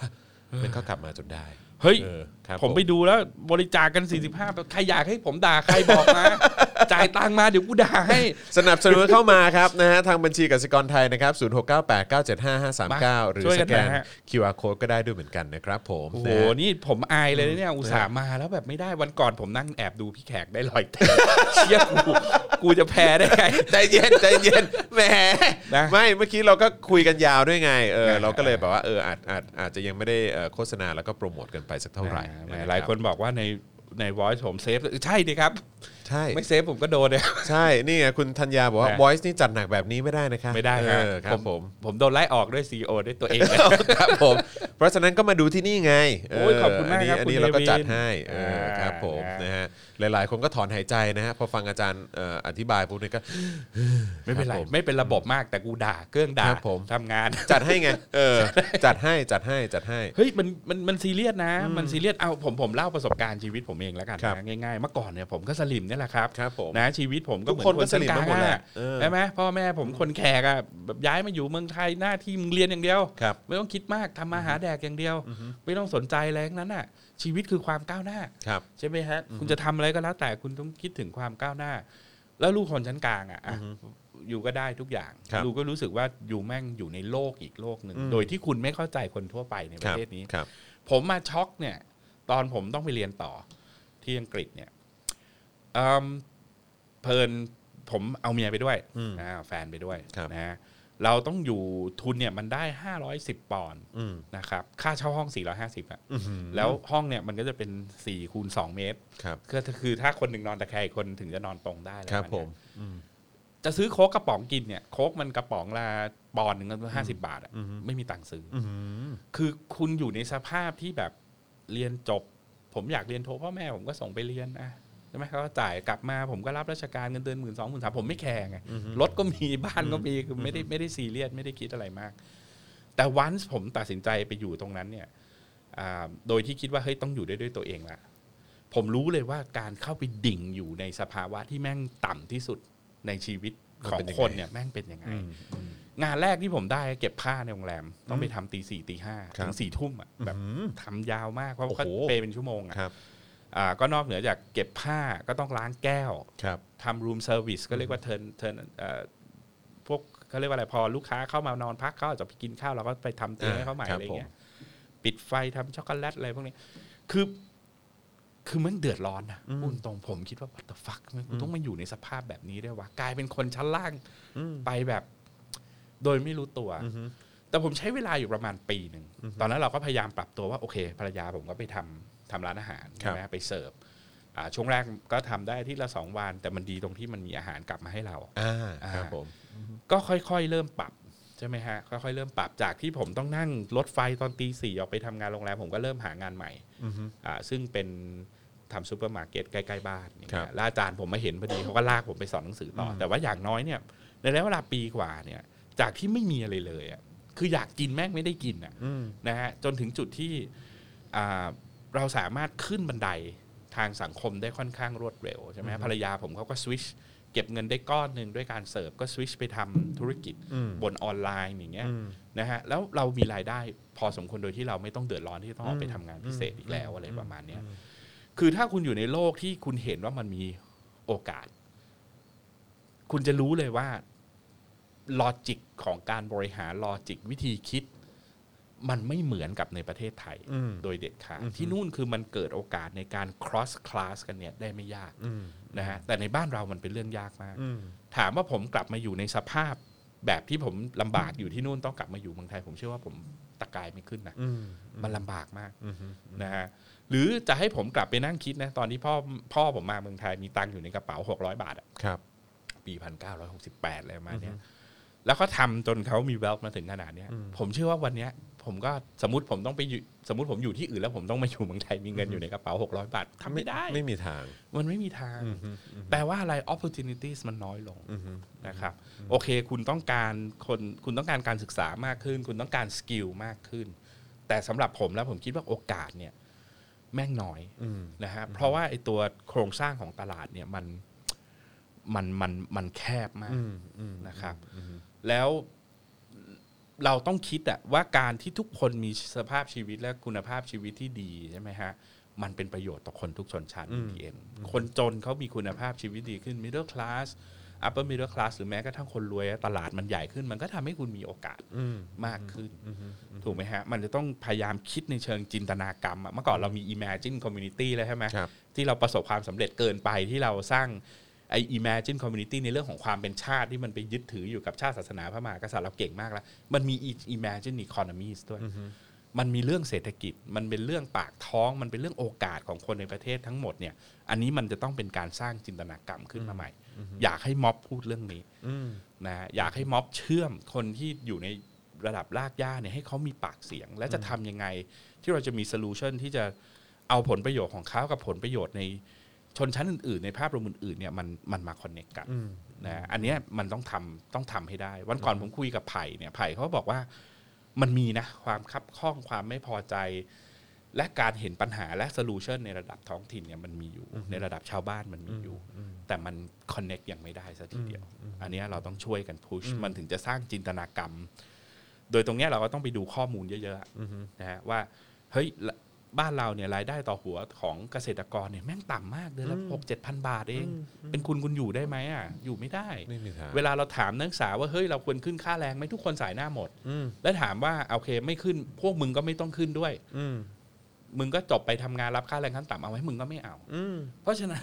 อยู่แม่งต้อง logical แล้วคิดให้มันอยู่ในตรร ทุก กะ คน เดียว ก็ กัน อยากมีคุณภาพชีวิตที่ดีขึ้นป่ะ แล้วไม่คิดเหรอคุณภาพชีวิตของชาวบ้านก็ดี มันก็จะส่งผลมาถึงคุณภาพชีวิตของ ใช่ คุณด้วย ใช่ ถูกไหมฮะ ใช่ แต่ ใช่ มันไม่ใช่เรื่องแค่ การขึ้นรายได้มันเป็นเรื่องของสกิลมันเป็นเรื่องของศักยภาพ ซึ่งตรงเนี้ยมันเป็นหน้าที่ของรัฐที่จะต้องเติมเข้าไป ไม่ใช่หน้าที่ของของเอกชนที่จะต้องไปทำกันเอาเอง อืมเพราะฉะนั้นก็ตรงตอนนี้ก็เป็นหน้าที่ของประชาชนด้วยเหมือนกันที่จะต้องพยายามผลักดันให้เกิดการเปลี่ยนแปลง นะ กันด้วยนะฮะ มาแล้วอุ้ยเจ็ดสิบแล้ว เออ มันต้องอย่างนี้ มา สิ อีกเฮ้ยเบอร์อะไรเดี๋ยวผมจ่ายเดี๋ยวผมจ่าย ไม่เอาไม่เอาแม่เออ เฮ้ยไม่ได้เว้ยกูต้องชนะ แม่เจอกันทุกอาทิ ตย์เออทุกๆ 2 อาทิตย์เอ นะ อนะครับนะฮะอ้าวเพราะฉะนั้นก็สนับสนุนเข้ามานะครับ ทางบัญชีกสิกรไทยนะครับ ขอบคุณ 0698 975 539 หรือสแกน QR Code ก็ได้นะครับ คุณนายบอกว่าโอนละ 200 บาทนะฮะอาจารย์ค่าอะไรเนี่ย กุมารด่าสามกุมารแก่ที่เราาไป อ๋อโอเคครับผม เฮ้ยในสามสี่คนนั้นเนี่ยนะมีอยู่คนผมเสียดายนะ ผมเสียดายพี่กอบพี่กอบถ้าตอนที่เขาอยู่ธนาคารแห่งประเทศไทยลองไปอ่านงานวิจัยเขาผมว่าแม่งเป็นคนไบรท์มากเป็นคนเข้าใจปัญหาอยู่ แต่แต่ก็อย่างที่ว่ามึงแม่งเข้าไปอยู่ในสภาพโครงสร้างแบบนี้ พี่กอบแม่งกลายเป็นสุนัขอะเป็น PhD MIT นะมึงถูกไหมก็ได้เป็นเลขาได้เป็นอะไรแล้วพอเป็นระบบการเมืองคุณก็ถูก เรียบร้อย เรียบร้อยไป อืม สุดท้าย ครับผม คุณก็ถูกเขี่ยทิ้ง นั่นแหะคนมีศักยภาพจริง แต่ผมว่าแกคงเก็ตอะและหลาย ครับ คน ผม ในนั้นก็คงเก็ตเช่นคุณบรรยงคงพันธิแต่ผมว่าเก็ตนะฮะไปอยู่ซูเปอร์บอร์ดทำนู่นทำนี่ไหนอะคนดีมึงใช่ไหมฮะมันไม่มีทางลัดครับ คิดว่าคนเหล่านี้เขาเรียนรู้ไหมฮะ เรียนรู้ฮะ เรียนรู้ใช่ไหมฮะ เรียนรู้ อืม เรียน ครับผ รู้ มอ่ะค่อย นะฮะ ค่อย อาจจะ สบย อาจจะ น ใช้เวลาเกือบทั้งชีวิต กว่าจะเก็ตว่ามันไม่มีซัจ ซึ่ง ติงอะ ซึ่ง คน มัน ดี ไป เนี่ย กระทบใครบ้างก็ไม่รู้อะนะ ใช่ไหม เออครับผมเออ ใช่ไหม เต็มไปหมดเลยแหละเออนะครั ใช่ บ ไหม นะฮะอ่ะ84เปอร์เซ็นต์แล้วฮะ โอ้โห อ้ย อย่าให้ นะฮะ ผมแพ้พี่แขกครับ ครับผม เดี๋ยวพี่แขกหัวเราะเยาะครับ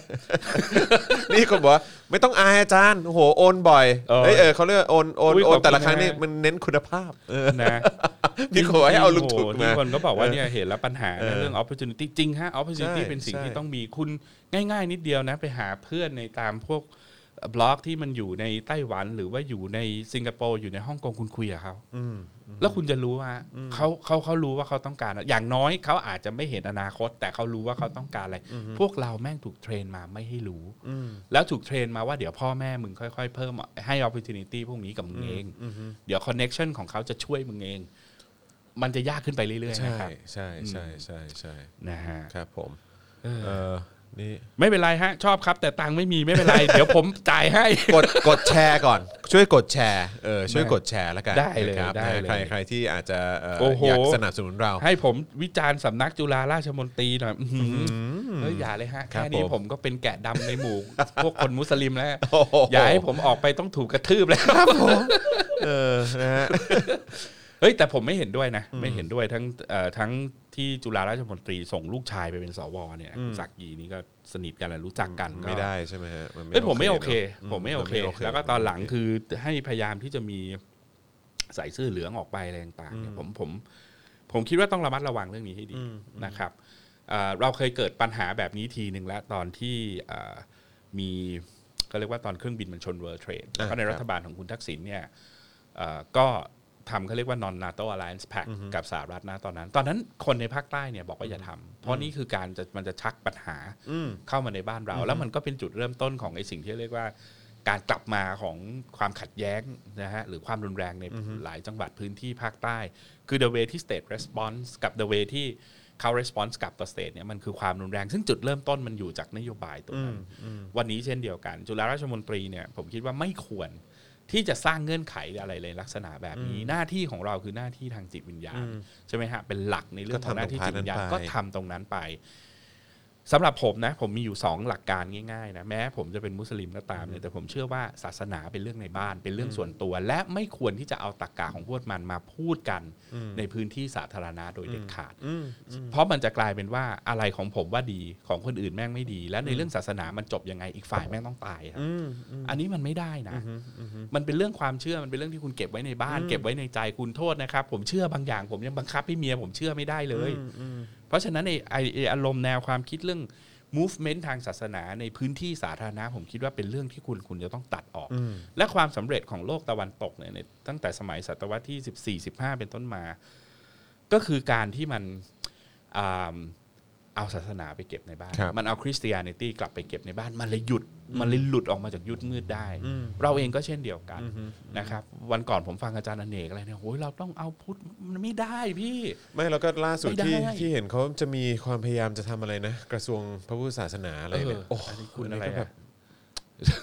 เขาเขาก็อยู่เพื่อเพื่อเขาขา เคยอยู่เค พื่ ยอยู่ ไทใช่หม ออกไปแล้วตอนนี้ ใช่ ได้ข่าวว่าได้รับการฝากเลี้ยงมาแล้ว นั่นไง มีคนเลี้ยง เรียบร้อย นะกับเรื่องที่ 2 คือเรื่องของครอบครัวนะผ ครั ม บ คิดว่ามันของใครของมัน ครับ นะฮะแบบวันก่อนเจอลุงเสื้อเหลืองร้องไห้ บอกเราต้องปฏิรูป แล้วก็เราก็ต้องปฏิวัติไปถึงระดับครอบครัว เออ มึงไปคุยกับลูกมึงให้รู้เรื่องก่อน ครับ เถผอะม ไอ้เฮียมึงจะมาปฏิรูปเฮียอะไรในเรื่องครอบ เสือก ครัว บ้างคพวก น กู อื่นทำไมอ่ะ อย่าเสือกเรื่องพวกนี้อย่า ใช่ใช่ นะ ใช่ ฮะ ใช่ใช่ อันนี้ไม่ได้เลยยกเว้นว่ามันเป็นเรื่องที่ความในครอบครัวมันมีผลกระทบต่อผลประโยชน์ของสาธารณะอย่างเงี้ยอย่างเช่น พ่อมึงให้ท้ายลูกขับรถไปชนคนตายอะไรเงี้ยอันนี้มันเป็นสิ่งที่คุณวิพากษ์วิจารณ์ได้ เพราะมันเกิดผลกระทบข้างนอก แต่เรื่องในครอบครัวมึงยุ่งไม่ได้ คุณจะให้รัฐเข้ามายุ่งถึงครอบครัวนี่มันจบแล้วนะ อืมอืมใช่ มันประสาทแดกไปหมดแล้วนะ ใช่ใช่ นะฮะแล้วถามว่าถ้าวันหนึ่งคนที่คิดตรงกันข้ามกับคุณแม่งมีอำนาจ และใช้อำนาจนั้นกลับไปยุ่งในครอบครัว แล้ว คุณโอเคไหม ม เออคุณก็ไม่โอเค ใช่ใช่ เพราะฉะนั้นสองเรื่องเนี้ยผมคิดว่าเป็นเรื่องใหญ่นะฮะเออไม่ ป รู้ ระเด็นนั้นจริงๆฮะ จ่ายมาเดี๋ยวกู เห็น ด่า ด้วย ให้ เห็น ด้วย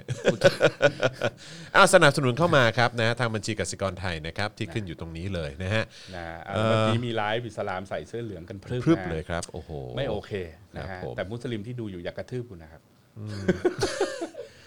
นะฮะอ่าถามว่ามุสลิมไม่เชื่อในพระเจ้าอื่นนอกจากอัลเลาะห์นะฮะ แต่ทำไมเชื่อว่ากษัตริย์เป็นสมมุติเทพได้ เออนั่นเด็ดตลก เออจริงด้วยเออจริง แต่ในตะวันออก ด้วย กลางมันก็มีนะ แต่กษัตริย์ของเขาไม่ใช่สมุติเทพ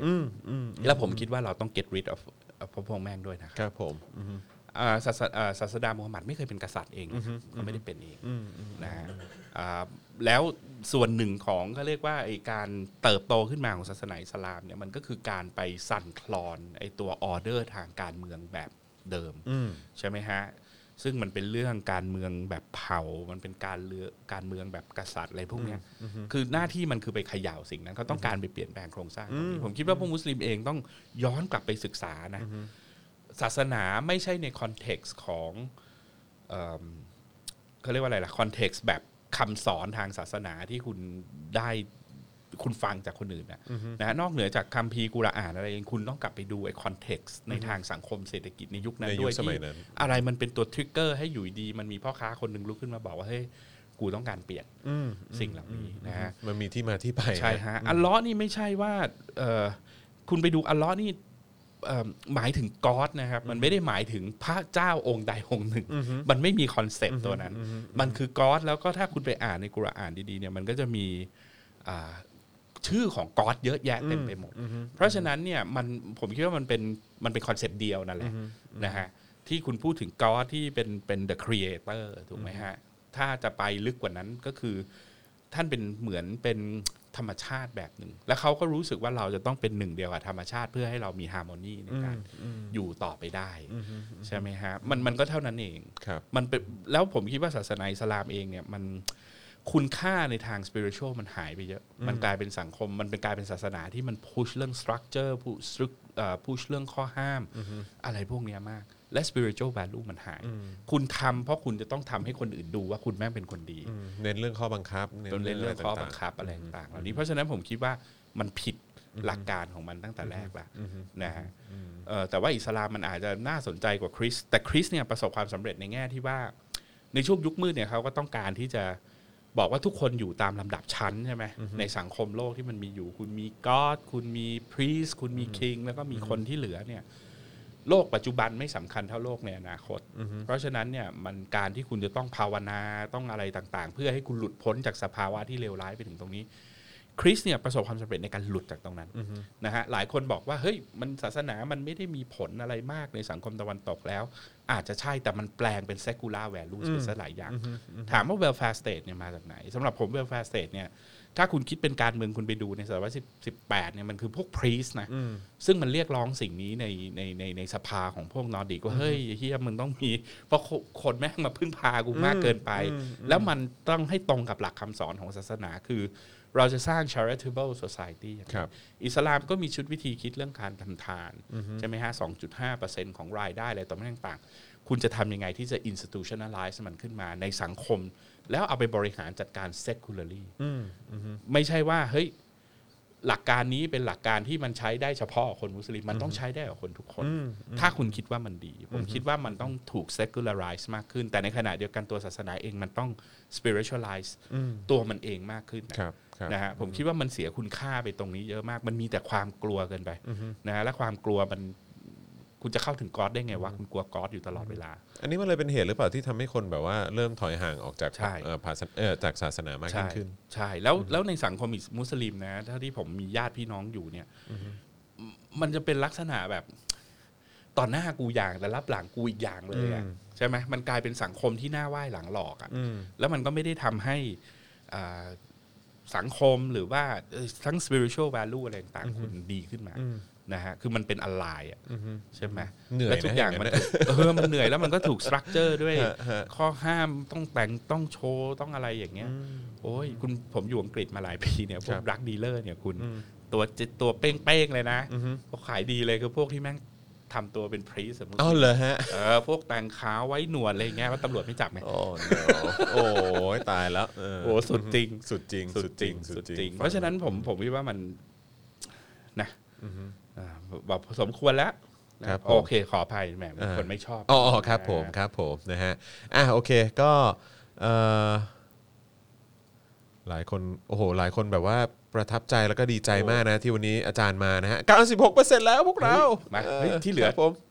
ตอน อาจารย์ เดี๋ยวกู ไม่ เอง ต้อง นะ อาจารย์บอกเดี๋ยวกูเอง นะดังนั้นอิสลามต้องปฏิรูปแบบที่คริสต์เคยปฏิรูปใช่ครับ ใช่ค ครั รับบ ผม มันมันนี้ที่จะถูก secularize มันต้องถูกผลักเข้าไปอยู่ในบ้าน ครับผม นะฮะ นะฮะเอ่อ บอกว่าอาจารย์อาจารย์ลบภาพนักวิชาการน่าเบื่อของผมไปเลยครับเออฟังง่ายแล้วก็ได้ความรู้จริง นะ ๆ นะครับ เฮ้ยโหวตกันเข้ามา อยากให้ ครับ พูด ผม เรื่องอะไรเดี๋ยว ใช่ส่งมาเล เดี๋ ย ยวจัดให้ ส่งมาเลยส่งมาเลย นะฮะ นะครับเดี๋ยวจัดให้นะครับผมโหนี่เราคุยไปคุยมานี่ชั่วโมงครึ่งแล้ว เอาละ เนี่ย ฮะ ใช่ครับ แต่ โอ้ 98%แล้วฮะ ต้อง สุด ขอย อ โท ด ษน้ มา อก งจอ นะครับ ไม่ดีเลยครับ เครียด ดี มาก ฮะดีฮะดีฮะสนุกมากเลยฮะสนุกมากๆ สนุก นะ มากๆเลยนะครับเอ่อได้ความรู้เยอะมากสนุกมากเลยนะครับคุณแรกคุณบอกว่า 4%อาจารย์โอนเอง ใช่ใช่เดี๋ยวเดี๋ยวจัดให้98 แล้ว เฮ้ยเดี๋ยวเดี๋ยวเรื่องประธานมีคนถามเรื่องประธานที่วิสาระเดี๋ยวคราวหน้ามาจัดให้เดี๋ยว ได้ ให้ผม ครับ ปเรียบเรียงข้อมูลมาก่อน งั้นแต่ว่าเอ่อช่วยช่วยหยอดนิดนึงได้ไหมฮะว่าแล้วสรุปเกิดอะไรขึ้นกับคุณปื้มฮะ ปึ้ม ไม่เพราะวันนั้นผมก็ตกใจผมก็ตาม อ่า Twitter คุณปลื้มอยู่เหมือนกัน อ่า แล้วก็แบบว่าคุณปลื้มได้ประกาศไปเรียบร้อยว่า ใช่ ว่าว่าทรัมป์ชนะ เขา ผ เป็ ม น ก็ รีพับลิกันของประเทศไท ย คือคุณปื้มเนี่ยผมคิดว่าคือหนึ่งหนึ่งโดยพื้นฐานเนี่ยด้วยความที่แกเป็นผู้ไงคือเป็นเจ้าไปเลยอย่างเงี้ยนะอ่าพอแกไปเติบโตอยู่ในสังคมอเมริกันแน่นอนไอ้ value แบบ Republican มันเข้ากับแกได้ ครั มาก บ กผว่าม แต่แกเนี่ยเป็นคนที่ยังดีที่เป็นขวาหรือว่าจะเป็นร้ายที่เชื่อในว่าเบสของการแข่งขันกันด้วยเหตุผลต้องเป็นเรื่องประชาธิปไตย อ่ะ เท่านั้น อ่ะ แกไม่ โอเค เห็นด้วยกับการรัฐประหารไง ครับ แต่ value บางอย่างอย่างเงี้ยแกเอาด้วย เพราะฉะนั้นซึ่งผมผมก็จะรู้สึกแปลกๆว่าเพราะเราไม่คุ้นชินไงเพราะขวาไทยมันคือต้องไร้เหตุผล ไปเลย ครับผม ใช่ไห อ่าฮะ แต่แกก็พยายามเป็นอย่างนั้นคือแกอินกับทรัมป์มาก เออ แล้วแกรู้สึกว่าทรัมป์เนี่ย เอ่อทำจริง อ่าฮะ นะฮะซึ่งผมก็เถียงกับแกว่าไม่เห็นจริงเลย สักกับเรื่องวอลก็ไม่ได้สร้าง เม็กซิโกก็ไม่ได้จ่ายใช่ไหมฮะอ่าเรื่องเศรษฐกิจคุณบอกว่าเราจะได้ the best deal แต่ขอโทษคุณแม่งอ่ามีเทรดเดฟ i ิ i t มากขึ้นเป็นประวัติศาสตร์ไปตั้งเท่าไหร่ เอาเข้าจริงแล้วจีนแม่งเจ็บน้อยกว่าคุณนะครับอเมริกาเจ็บหนักกว่า ถามว่า crime ลดลงไหมคุณพูดถึงเรื่องโครงสร้างพื้นฐานของอเมริกาที่ล่มสลายในยุคของโอบามา แล้วคุณอยากจะสร้างขึ้นมาทำหรือยัง มีอย่างเดียวที่ทรัมป์ทำได้ดีมากก็คือการทำให้ white supremacy รู้สึกว่าตัวเองมี stand ในทางการเมืองที่จะแสดงออกในเรื่องของการไม่เห็นด้วยกับคนผิวสีเชื้อชาติอื่น และการและ justify การใช้ความรุนแรงกับคนอื่นด้วยนะผมคิดว่านั่นคืออย่างเดียวที่ทรัมป์ชนะ แต่แต่แต่คุณปลื้มเขาอาจจะรู้สึกว่า อันนี้สิ่งที่ผมพูดมันเป็นแบบ พวกซ้ายเป็นพวกเลฟเป็นพวกแบบ อินโฟเมชันของ CNN อะไรประมาณเนี้ย อ๋อโอเค นะแต่แกดู Fox News ไง อ๋อ แกก็จะเชื่อว่าเอ่อ Oh no ทรัมป์ทำดีแล้ว ทรัมป์นี่แบบตรงไปตรงมา พวกเดโมแครตมันเป็นพวกแบบเขาเรียกว่าอะไร ฉาบเคลือบช็อกโกแลต จริงๆ แล้ว ข้างในอะขมแต่ว่า อ๋อ พูดให้ดูสวยหรู แต่เอาก็จริงแล้วไม่ได้ทำให้ประเทศมันดีขึ้นจริงหรอก อเม คื ริกาต้อง คื ไป ยรู้ ทา ว่ งนี้ อยากรู้ว่าจริง ๆ คุณปลื้มเขาดูจะสนับสนุนทรัมป์หรือว่าคือจริง ๆ แล้วด้วยความเป็นเป็นเหมือน ฐานของ Republican จงรักภักดีต่อรีพับลิกันมาก ใช่ อะไรอย่างเงี้ย ใช่ใช่ ก็เลยแบบว่า ทรัมป์จะยังไงก็ตามก็ ก็ ยัง จะถูกหมด ยังยังจะผลักดันรีพับลิกันให้ถึง ประ ที่สุ มา ด ณ ก่ ก่ อ อน นประมาณนั้นแต่คุณปลื้มเป็นคาแรคเตอร์ที่น่าสนใจ คือคนที่จัดจัดรายการผมอย่างพี่ชูวัฒน์เนี่ยเขาบอกว่าจริง ๆ แล้วปลื้มทำตัว controversial คือต้องทำตัวเองให้ขวางโลกเอาไว้อ่าเพื่อที่จะให้มันสนุกต่อเซ็กต่ออ่าการตบเถียง แต่ผมเนี่ยรู้จักคุณปลื้มมา8ปดปีไม่ใช่ฮะคุณปลื้มเป็นขวาที่ยังเชื่อในหลักการประชาธิปไตยแต่เป็นคอนเซอร์เวทีฟแบบสุดขั้วแบบหนึ่ง เออแล้วแล้วผมคิดว่าในสังคมมันก็สนุกที่มีคนแบบนี้แล้วเราควรเถียงกับเขาเยอะๆนะฮะมันถึงจะ enjoy เพราะเขากำลัง rationalize ความประสาทแดกของขวาไทยเนี่ยให้มันมาอยู่ในพื้นที่ที่มันพูดคุยกันได้เอออ แต่เมื่อวานไม่ยอมมาเนี่ยสิ ไม่ยอมมา ช่างแต่งหน้าบอกกลัวจ้าเขาบอกเขาเขาเขาไม่มาเลย หลายคน ไม่พ ก็ อ รออยู่ไงหลาย ห ค ยุ น ด รออยู่ แล้วไม่พอหยุดไป เออ เดือนหนึ่งเลยนะอ่าก็คือทุกวันจันทร์สี่วัน อ๋อโอเค อ่าไม่เจอผม โอ้ตายละแหม จริงๆผมอาจจะไม่เกี่ยวหรอก แต่ว่าแต่ว่าผมก็ขอ แต่ สร้า อยาง กให้มานะ เออครับผม นะโอ้ยร้อยเปอร์เซ็นต์แล้ว เย้ยอดเยี่ยมเลยนะครับ นะ คุณรู้จิบอกว่าคุณปลื้มเชียร์ทรัมป์เนี่ยรู้สึกเอ็นดูมากเลยค่ะเอ นะ อนะค แต่ รับ แต่ว่ามันแล้วแต่จุดยืนด้วยฮะ ใช่ คือส่วนแบบคนที่อยู่ในอเมริกามาก่อนเนี่ย ครับ เขาจะรู้สึกว่าโอเค มันอยู่จนคุณเข้าใจอะไรบางอย่างในสังคมอเมริกา แล้วคุณกำลังจะคิดในฐานว่า what is best for Americans ใช่ไหมทรัมป์อาจจะพูดในช่วงเลือกตั้งเขาไปแล้วผมคิดว่าพูดหลายอย่างที่มันโดนใจคนอเมริกันเยอะ แต่ในฐานะที่เรามองอเมริกาอยู่ภายนอกเนี่ยเขามีบทบาท ในเชิง regional player ในเชิงในเชิง decency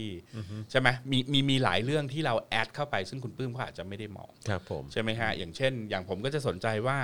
เขาจะกลับเข้ามา engage กับภูมิภาคนี้ยังไงหนึ่งท่าทีต่อจีนเปลี่ยนไหมนะครับไอสงครามการค้าจะเปลี่ยนไหม ผมคิดว่าไม่เปลี่ยนแต่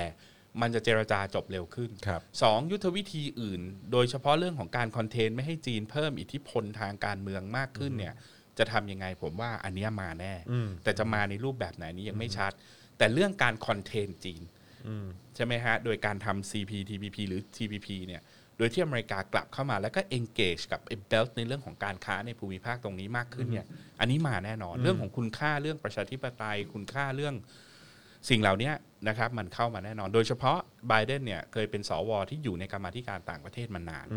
แล้วก็เป็นคนเข้าใจเรื่องประเทศไทยได้ดี พอสมควรนะ อย่างน้อยผมก็รู้สึกว่า มันก็จะเป็นปัจจัยที่ทรัมป์เนี่ยมัน disengage กับเราไป มันไม่สนใจอะคุณจะ ใช่ เป็นอะไรก็เป็นใช่ไหมมึงซื้ออาวุธกูมึงอะไรกู มึงไม่ซื้อกับกูมาก มึงได้ดุลกูกูก็อัดเลิกสิทธิพิเศษ GSP มึงอะไรเงี้ยไบเดนมันจะมาอีกแบบหนึ่งแต่ผมคิดว่ามันจะมีแครอทมากกว่าที่จะมีสติ๊กนะฮะแล้วมันก็เป็นช l เลน g e ของเราว่าเราจะเราจะดีลกับจีนยังไง ผ ครั ม บ คิดว่าจะทำยังไงให้เราอยู่ในสภาพที่ อ่าเขาเรียกว่าอะไรล่ะ ไม่ให้จีนไม่แฮปปี้ แต่ในขณะเดียวกันเราไป reap the benefit จากผลประโยชน์กับสหรัฐมากขึ้นอันเนี้ยมันคือกลืนแต่ผมหวังคุณประยุทธ์กับคุณดอนอะไรพวกเนี้ยคงไม่มีศักยภาพ นั่นน่ะ ละ สิ นะฮะแต่ว่าอยากเห็นคนพูดเรื่องนี้ อยากเห็นการเปลี่ยนแปลงทางการเมืองนะ อยากเห็นเหมือนกันนะฮะครับผม ฮะ นะฮะอ่ะโอเคนะครับ นี่ก็ 1 ชั่วโมงจะ 40 แล้ว อ นะ ยาก ครับ รู้เรื่องวงในของเนชั่นข่าวหน้าได้ไหม เออ แต่ผมแต่ผมติ่งไว้นิดเดียว ครับ คือการที่พวกคุณไปแบนๆเขาเยอะ ๆ เนี่ยนะฮะแล้วก็ ผมคิดว่ามันเป็นกระแสนะฮะจนมันมีคำกระซิบออกมาเนี่ยนะฮะจากผู้หลักผู้ใหญ่ในเนชั่นก็คือเขาจะไม่ยอมตายไปกับประยุทธ์ ฮะ นี่คือนี่คือการเปลี่ยนเฟรมมันมันมีปัญหาอื่นอยู่แล้วนะครับ เรื่องการรับงานผลประโยชน์ไม่เข้าบริษัทมันมีปัญหาของมันอยู่แล้วนะฮะแต่เรตติ้งอะไรมันโอเคก็โอเค แต่รอบเนี้ยมันเป็นเรื่องของการที่เขาต้องการเปลี่ยน position เพราะเขารู้สึกว่าสังคมมันเปลี่ยนแปลง แล้วเขาไม่สามารถจะเรียกให้ตัวเองอยู่ต่อไปได้ใน position นี้ยาวๆนะฮะ แต่ว่า นี่คือการเปลี่ยนจุดยืน แต่แต่แต่ว่าไอ้ไอ้เรื่องของแฮชแท็กแบนสปอนเซอร์เนชั่นเนี่ยมันมันมันกระทบเขาไหมฮะ กระทบครับ กระทบใช่ไหม กระทบ ฮ กระทบอยู่ ซึ่งซึ่งอันเนี้ยเป็นเป็นหนึ่งพาร์ทหนึ่ง แม้ว่า ที่ คือข้อตกลงของเขาคือไม่ใช่เขาเลิกไปเลย ครับ เขาบอกว่าเขาจะขอขอขอหยุดก่อนระ เว้ ยะ น สั้ ช่วงก่อนนะ เว้นช่วงก่อน เออครับ แต่มัน ผม กลายเป็นว่าเว้นแล้วมันไม่เอามันไม่กลับ อ่าครับผม ก็เริ่มมันเริ่มมีผลกระทบ ซึ่ง ด้วย ซึ่งอันเนี้ยแหละที่ผมแบบอ้าวแล้วแล้วที่มีข่าวบอกว่าเขาจะไปช่องอะไร 18 ช่องอะไรพวกเนี้ยเขาไม่ ก็ กั ของ ง วล เด เห ลิ รอ นิวก็ไปก็เขาเคยอยู่เดลินิวก่อน ใช่ไงแต่เขาไม่กังวลเหรอ เดลินิวก็อาจจะมีกลุ่มลูกค้าของเขา หรือไม่แน่คนที่ไปอาจจะหาเงินเข้าไปด้วย เหมือนจะเหมือนเอาไป เออ อินเวสกับเขา เพราะ ด้วย ผมแค่มีความรู้สึกว่ามันมันก็น่ากลัวนะ ถ้าเกิดว่าแฮชแท็กแบนสปอนเซอร์ช่อง 18 เนี่ย ก็ มันจะเป็นมัน ก็ก็ มัน ก็ ก็ น่า เอ น่าล อ องน่าลอง มัน น่า เล องใช่ไหม เพราะว่าถ้าเกิดว่าสไตล์วิธีการนำเสนอของเขายังคงเป็นสไตล์แบบเดิมที่เขาเคยทำกับเนชั่นมาก่อนเนี่ย อืม มันก็คือแค่ย้ายแพลตฟอร์ม สำหรับเขาเขา ช่อ คงแค่ เฉ ย้ายไง ก็ แต่มัน ใช่ น่า ไง สนใจว่าเนชั่นมันได้เรตติ้งค่อนข้างเยอะ แล้วก็ไม่ใช่เฉพาะในรายการข่าวนะครับ มันมีหลาย ๆ รายการ ๆครับ เพราะฉะนั้นมันก็ดูว่าไอ้ไอ้ไอ้ส่วนที่มันดึงการเมืองออกไปไปอยู่ช่องอื่น มันจะช่วยให้นิวเนี่ยมันเติบโตได้มากขึ้นแค่ไหนนะฮะก็ต้องดู แต่ถ้าแต่นิวเนี่ยสายป่านน้อยกว่าเนชั่นนะครับ นั่นนะสิ อ่ามันไม่มีกลุ่มทุนแบบพวก BTS พวกอะไรเงี้ยเข้าไปช่วยอยู่ ก็ลองดูว่าถ้ามันเกิดการแบนหรือเกิดผลกระทบเนี่ยเขาจะมีสายปานมากน้อยแค่ไหน ผมไม่เก็ต ใาร มูฟ ที่จะ นี้จ อยู่ ริงๆ ผมไม่เก็ตจริง ๆ คือแบบว่าคือแค่ ก็ก็ แค่ จริง ๆ เรื่องมันนิดเดียวฉายเขารู้สึกว่าไม่เอาแล้วอะ อืม กับการที่มีจุดยืนตรงนี้มันไม่เบนฟิต ใช่ ใช่ไหมฮะ คือ ก็แค่นั้นเอง คือ แล้วพวกที่เป็นปัญหา คือในฐานะ ก็ต้องไป คนหาเงินด้วยนะอืม อ่าเพราะฉะนั้นพวกที่เหลือที่ทำงานอยู่นั้นแล้วทำให้เขาไม่เบนฟิตคุณก็ต้องออกไป ใช่ใช่ใช่อือฮึครับ นะฮะ ผมนะฮะอ่ะขอดูคอมเมนต์อีกนิดนึงได้ไหมฮะเอ่ออะไรฮะเนี่ย ผมมาคนนึงไม่ใช่ทุกอย่างที่สปอนเซอร์ให้เนชั่นทุกอย่างมาตลอดเลยครับอ๋อคืออะไรอ่ะ ผมไม่แน่ใจ เขาไม่เคยจ่ายเงินให้เนชั่น อ๋อ ไม่เคยซื้อของที่โฆษณาใน อ๋ เน อ ชั่น คุณอาคิโอะบอกว่ารอแบนอยู่เลยค่ะ จะแบนเมื่อไหร่ก็บอกนะคะ ได้ เออเดี๋ยวเราจะมาช่วยกันค่ะ เราก็โอ้ยตายแล้วเดี๋ยวรอดูก่อนแต่ว่าวันนี้เอ่ออาจารย์แบงค์เขาก็ส่งส่งทวีตมาอันหนึงที่เหมือนแบบเริ่มเริ่มมีเป็นคล้าย ๆว่าอะไรนะ จะมีตารางเอ่อสเกจรายการใหม่เริ่มต้นเดือนธันวาเหรอ ใช่ครับ ใช่ไหมเออแต่ว่าไม่รู้ว่าเป็นเป็นเป็นเรื่องจริงหรือเปล่านะฮะ ครับผม เออ ครับผม แต่ว่าถ้าถ้าเป็นอย่างนั้นจริงก็อืมอืม น่าสนใจ แล้วก็เห็นเหมือนจะมีแค่คุณกนก แต่ผมยังไม่เห็นคุณธีระ อืม ก็เลยยังไม่รู้ว่า คือ เขาจะ คุณ ไป ก ป็ นก คู่ เนี่ย หู ต้องไป คู่หู เพราะว่า หอ ผ ปล่ มคิดว่าภรรยาแกเป็นผู้บริหารอยู่ในนั้น อ่า เพราะฉะนั้นถ้าภรรยาแกไปด้วยคุณกนกก็ อ่า คงอยู่ไม่ได้ ตาม แต่คุณ นี้ ธีระนี่ผมไม่ทราบ อ่าครับผม นะฮะ คุณธีระมีแววๆมาว่าก็ไปจัดกับช่องสามใช่ไหม อ่า อ๋อโอเคก็ นะ คือก็จะอยู่ช่อง 3 ไป เพราะว่าช่อง 3 ก็น่าจะน่าจะเรตติ้งดีกว่ามั้งนะฮะ บอกว่าอาจารย์วิเคราะห์มุสลิมมาที่ปิดหน้าหน่อยใช่โอ้โหเรื่องนี้ยาวอะ อืมคบ เรื่องนี้ยาว ผม เดี๋ยวผมต้องไปดึงไอ้พวกคำสอน อืม ที่อยู่ในคัมภีร์มาคุยกันดีกว่า อ่า เรื่องเนี้ยว่ามัน ครับ เป็น ผม เรื่องวัฒนธรรม ครับ นะครับหรือจริง ๆ แล้วมันมีคำสอนที่มันเป๊ะไปว่าคุณจะต้องปิด อืม อ่าแล้วไอ้คำอธิบายที่บอกว่าคุณจะต้องปิดเรือนร่างคุณแล้วคุณมีไว้เผยไว้สำหรับสามีคุณอย่างเดียวเนี่ยมันหมายถึงอะไร มันหมายถึงคุณต้องปิดแบบนินจาแบบนั้น หรือจริง ๆ แล้วคุณอยู่ในคอนเท็กซ์ของสังคมนั้นที่การรีวิวผมหรือการรีวิวหน้า มันไม่ได้เป็นปัญหาถูกไหมมันตลกนะอย่างแม่แม่ผมมาอยู่เมืองไทยเขาก็เปิดอะไรของเขาปกติ แต่เขากลับไปสังคมที่มันนี่เขาก็ปิด อ่า แต่ถามว่าเขาไปเปิดตรงนู้นมันตลกไงมันแปลก อืม ใช่ไหม น แต่ ล้ว แต่เขา สังคม รู้สึกว่า ที่ เขามาอยู่เนี้ยแล้วถ้าเขาทำแบบนั้นมันก็แปลกไง อืม เขาก็ไม่ต้องการแปลก แต่มันไม่ได้หมายความว่า you sexually reveal ครั yourself บผม ถูกไหมฮะมันคือ respect ที่คุณให้กับคนอื่น แต่มันขึ้นอยู่กับสภาวะของแต่ละสังคม ซึ่งไอ้กฎเนี้ยมันถูกสร้างขึ้นมาผ่านสภาวะทางสังคมของตะวันออกกลางที่มันเป็นทะเลทรายด้วยหรือเปล่าอันนี้ อันนี้ต้องเอาหลาย ๆ เหตุเหตุ ต้อ ผ ง ล ดู มานั่ง ต้อ คุ ง ยกั ดู น รายละเอียดกันด้วยเนาะ แหม่นะฮะแหม ครับ ใคผรม อยากถูกให้ผมถูกหินปลาก็ถามไม่ได้เยอะ ใจเย็นใจเย็นใจเย็นใจเย็นใจเย็นเออ แหม่ ครับผมนะฮะอ่าโอเค นี่ก็เอ่อจะ1ชั่วโมง45แล้วครับนะฮะก็ ถามจริง ใช่ครับผมนะฮะ แล้วก็เอ่อมีคนอ่ะอีกหนึ่งคำถามสุดท้าย ได้เลยครับ เมื่อไหร่ Voice จะกลับมาอยู่บนทีวีคะ โอ้ คืออย่างนี้ฮะอ่าตอนนี้เราถูกบีบมากโดยเฉพาะแพลตฟอร์ม คือตอนเราออกมาจากดิจิตอลเนี่ย อ่าเราพยายามเข้าไปสู่ในดาวเทียม แล้วเราขอใบอนุญาตเขาไม่ให้เพราะคนที่ให้เราออกกับคนที่จะให้ใบอนุญาตมันคนคนเดียวกันเนี่ย อืม แล้วมันก็เกลียดเราชิบหายเลย ครับผม เพราะฉะนั้นเราขอไม่ได้เราก็ใช้ระบบของการไปจอยอินกับช่องอื่น คือเราผลิตคอนเทนต์แล้วไปจอยอย่างเราไปจอยกับทีวีดิเรก ครับ ทีวีดิเรกนี่ก็ถูกสารพัดเลย ถูกตรวจของสินค้า Why? เขาบอกว่ากูขายทุกช่องอ่ะ เออ มึงไม่ตรวจ แต่พอช่องเนี้ยห้าสิบเอ็ดเนี่ยกูอยู่กับไว้เนี่ยมึงมาตรวจ อืมอืม อ่ะเขาก็ไม่ไหวเขาโดนเยอะเขาก็ขอความกรุณาให้เราใส่หัวออกไป อืมอืม เพราะว่าเจ้าของช่อง มัน เขา ก็ ไม่ กระให้เรา ทบ อยู่ เขาอะเนอะ ตอนนี้เราก็พยายามคุยกับช่องอื่นนะครับที่ที่ที่พร้อมที่จะเอาเราออกไปได้อะไรอย่างเงี้ยแต่ประเด็นคือระบบคือมันจะต้องมีการส่งผังอะไรต่างๆกลับเข้าไปที่หน่วยงานที่รับผิดชอบของกสทช แล้วก็ดูเหมือนว่าจะไม่ยอม ก็คงอีกพัก เขา ดียว มองเราเป็นภัยต่อความมั่นคง เพราะฉะนั้นเนี่ยก็เราก็คงจะอยู่ในแพลตฟอร์มออนไลน์ไปก่อนนะครับ อืมก็ยังไงก็สนับสนุนกันด้วยละกัน เยอะ นะครับ วันนี้ อ่า สนับสนุนกันด้วยนะครับ ผมช่วยกันแชร์ ช่วยกันส่งต่อ ช่วยกันจะเป็นคลิปสั้นจะเป็นรายการสดเป็นไลฟ์อะไรก็ตามช่วยกันสนับสนุน Voice กันด้วยละกันนะครับผมนะฮะอ่ะโอเคนะครับ ขอบคุณครับ ก็เดี๋ยวเราจะกลับมาในสัปดาห์หน้าวันเอ่ออังคารเนี่ยก็จะเป็นพี่แขกนะครับ อ่า แล้วก็ในวีคถัดไปสลับ ระ กัน เบิดแน่ นะฮะ พี่ ก็จ แข ป็ กเนี่ยนะ อาจารวิโรจผมสังเกตเวลาแกไปพักผ่อนแล้วอะ ครับ แกกลับมาแกจะ แรงเหมือนไปเก็บพลังมา อ่ะเออแต่ว่าเดี๋ยวดอกจันไว้นิดนึงสัปดาห์เนี้ยจะเจอพี่แขกอีก แต่ว่าจะเป็นวันไหนอ่ะเดี๋ยวรอดูแล้วกัน นะ นะครับเดี๋ยวมีเซอร์ไพรส์ให้นะครับผมนะฮะอ่ะโอเคนะครับ วันนี้ก็ขอบคุณอาจารย์วิโรจน์ด้วยนะครับ ขอบคุณนะครับ ฮโอ้โหแบบ จอน วันนี้สนุกแล้วก็เจ้มจนมากๆ ต้องใช้คำนี้เลย มาเดี๋ยวมา นะครับ เนี่ยเดี๋ยวคราวหน้าผมจะแรงกว่านี้อีกแล้วตอนนี้ผมแบบดีมากเลยเนี่ย ปล่อยเลย ปล่อยเลย ปล่อยได้เต็มที่ช่องนี้ไม่มีเซ็นเซอร์ครับผม นะ นะฮะจัดเต็มอยู่แล้วนะครับ แล้วก็เดี๋ยวเย็นวันนี้นะครับมาเจอกับ Daily Topics นะฮะกับผมแล้วก็คุณปาล์มได้นะฮะแล้วก็อาจารย์แบงค์ด้วยนะครับตอนประมาณ5้าโมงเย็นละกันนะครับผมนะฮะวันนี้ขอบคุณอาจารย์อีกครั้ง ขอบ นะ คุณ ครับ ครับ นะฮะ น้องจอน แล้ว ขอบคุณทุกท่านครับ ครับผมขอบคุณคุณผู้ชมด้วยนะครับเดี๋ยวกลับมาเจอกันเย็นนี้5้าโมงเย็นกับ Daily Topics นะครับวันนี้เราสามคนลาไปก่อนสวัสดีครับ สวัสดีครับ สวัสดีครับ Daily t o p i c กกับจอห์นวินยู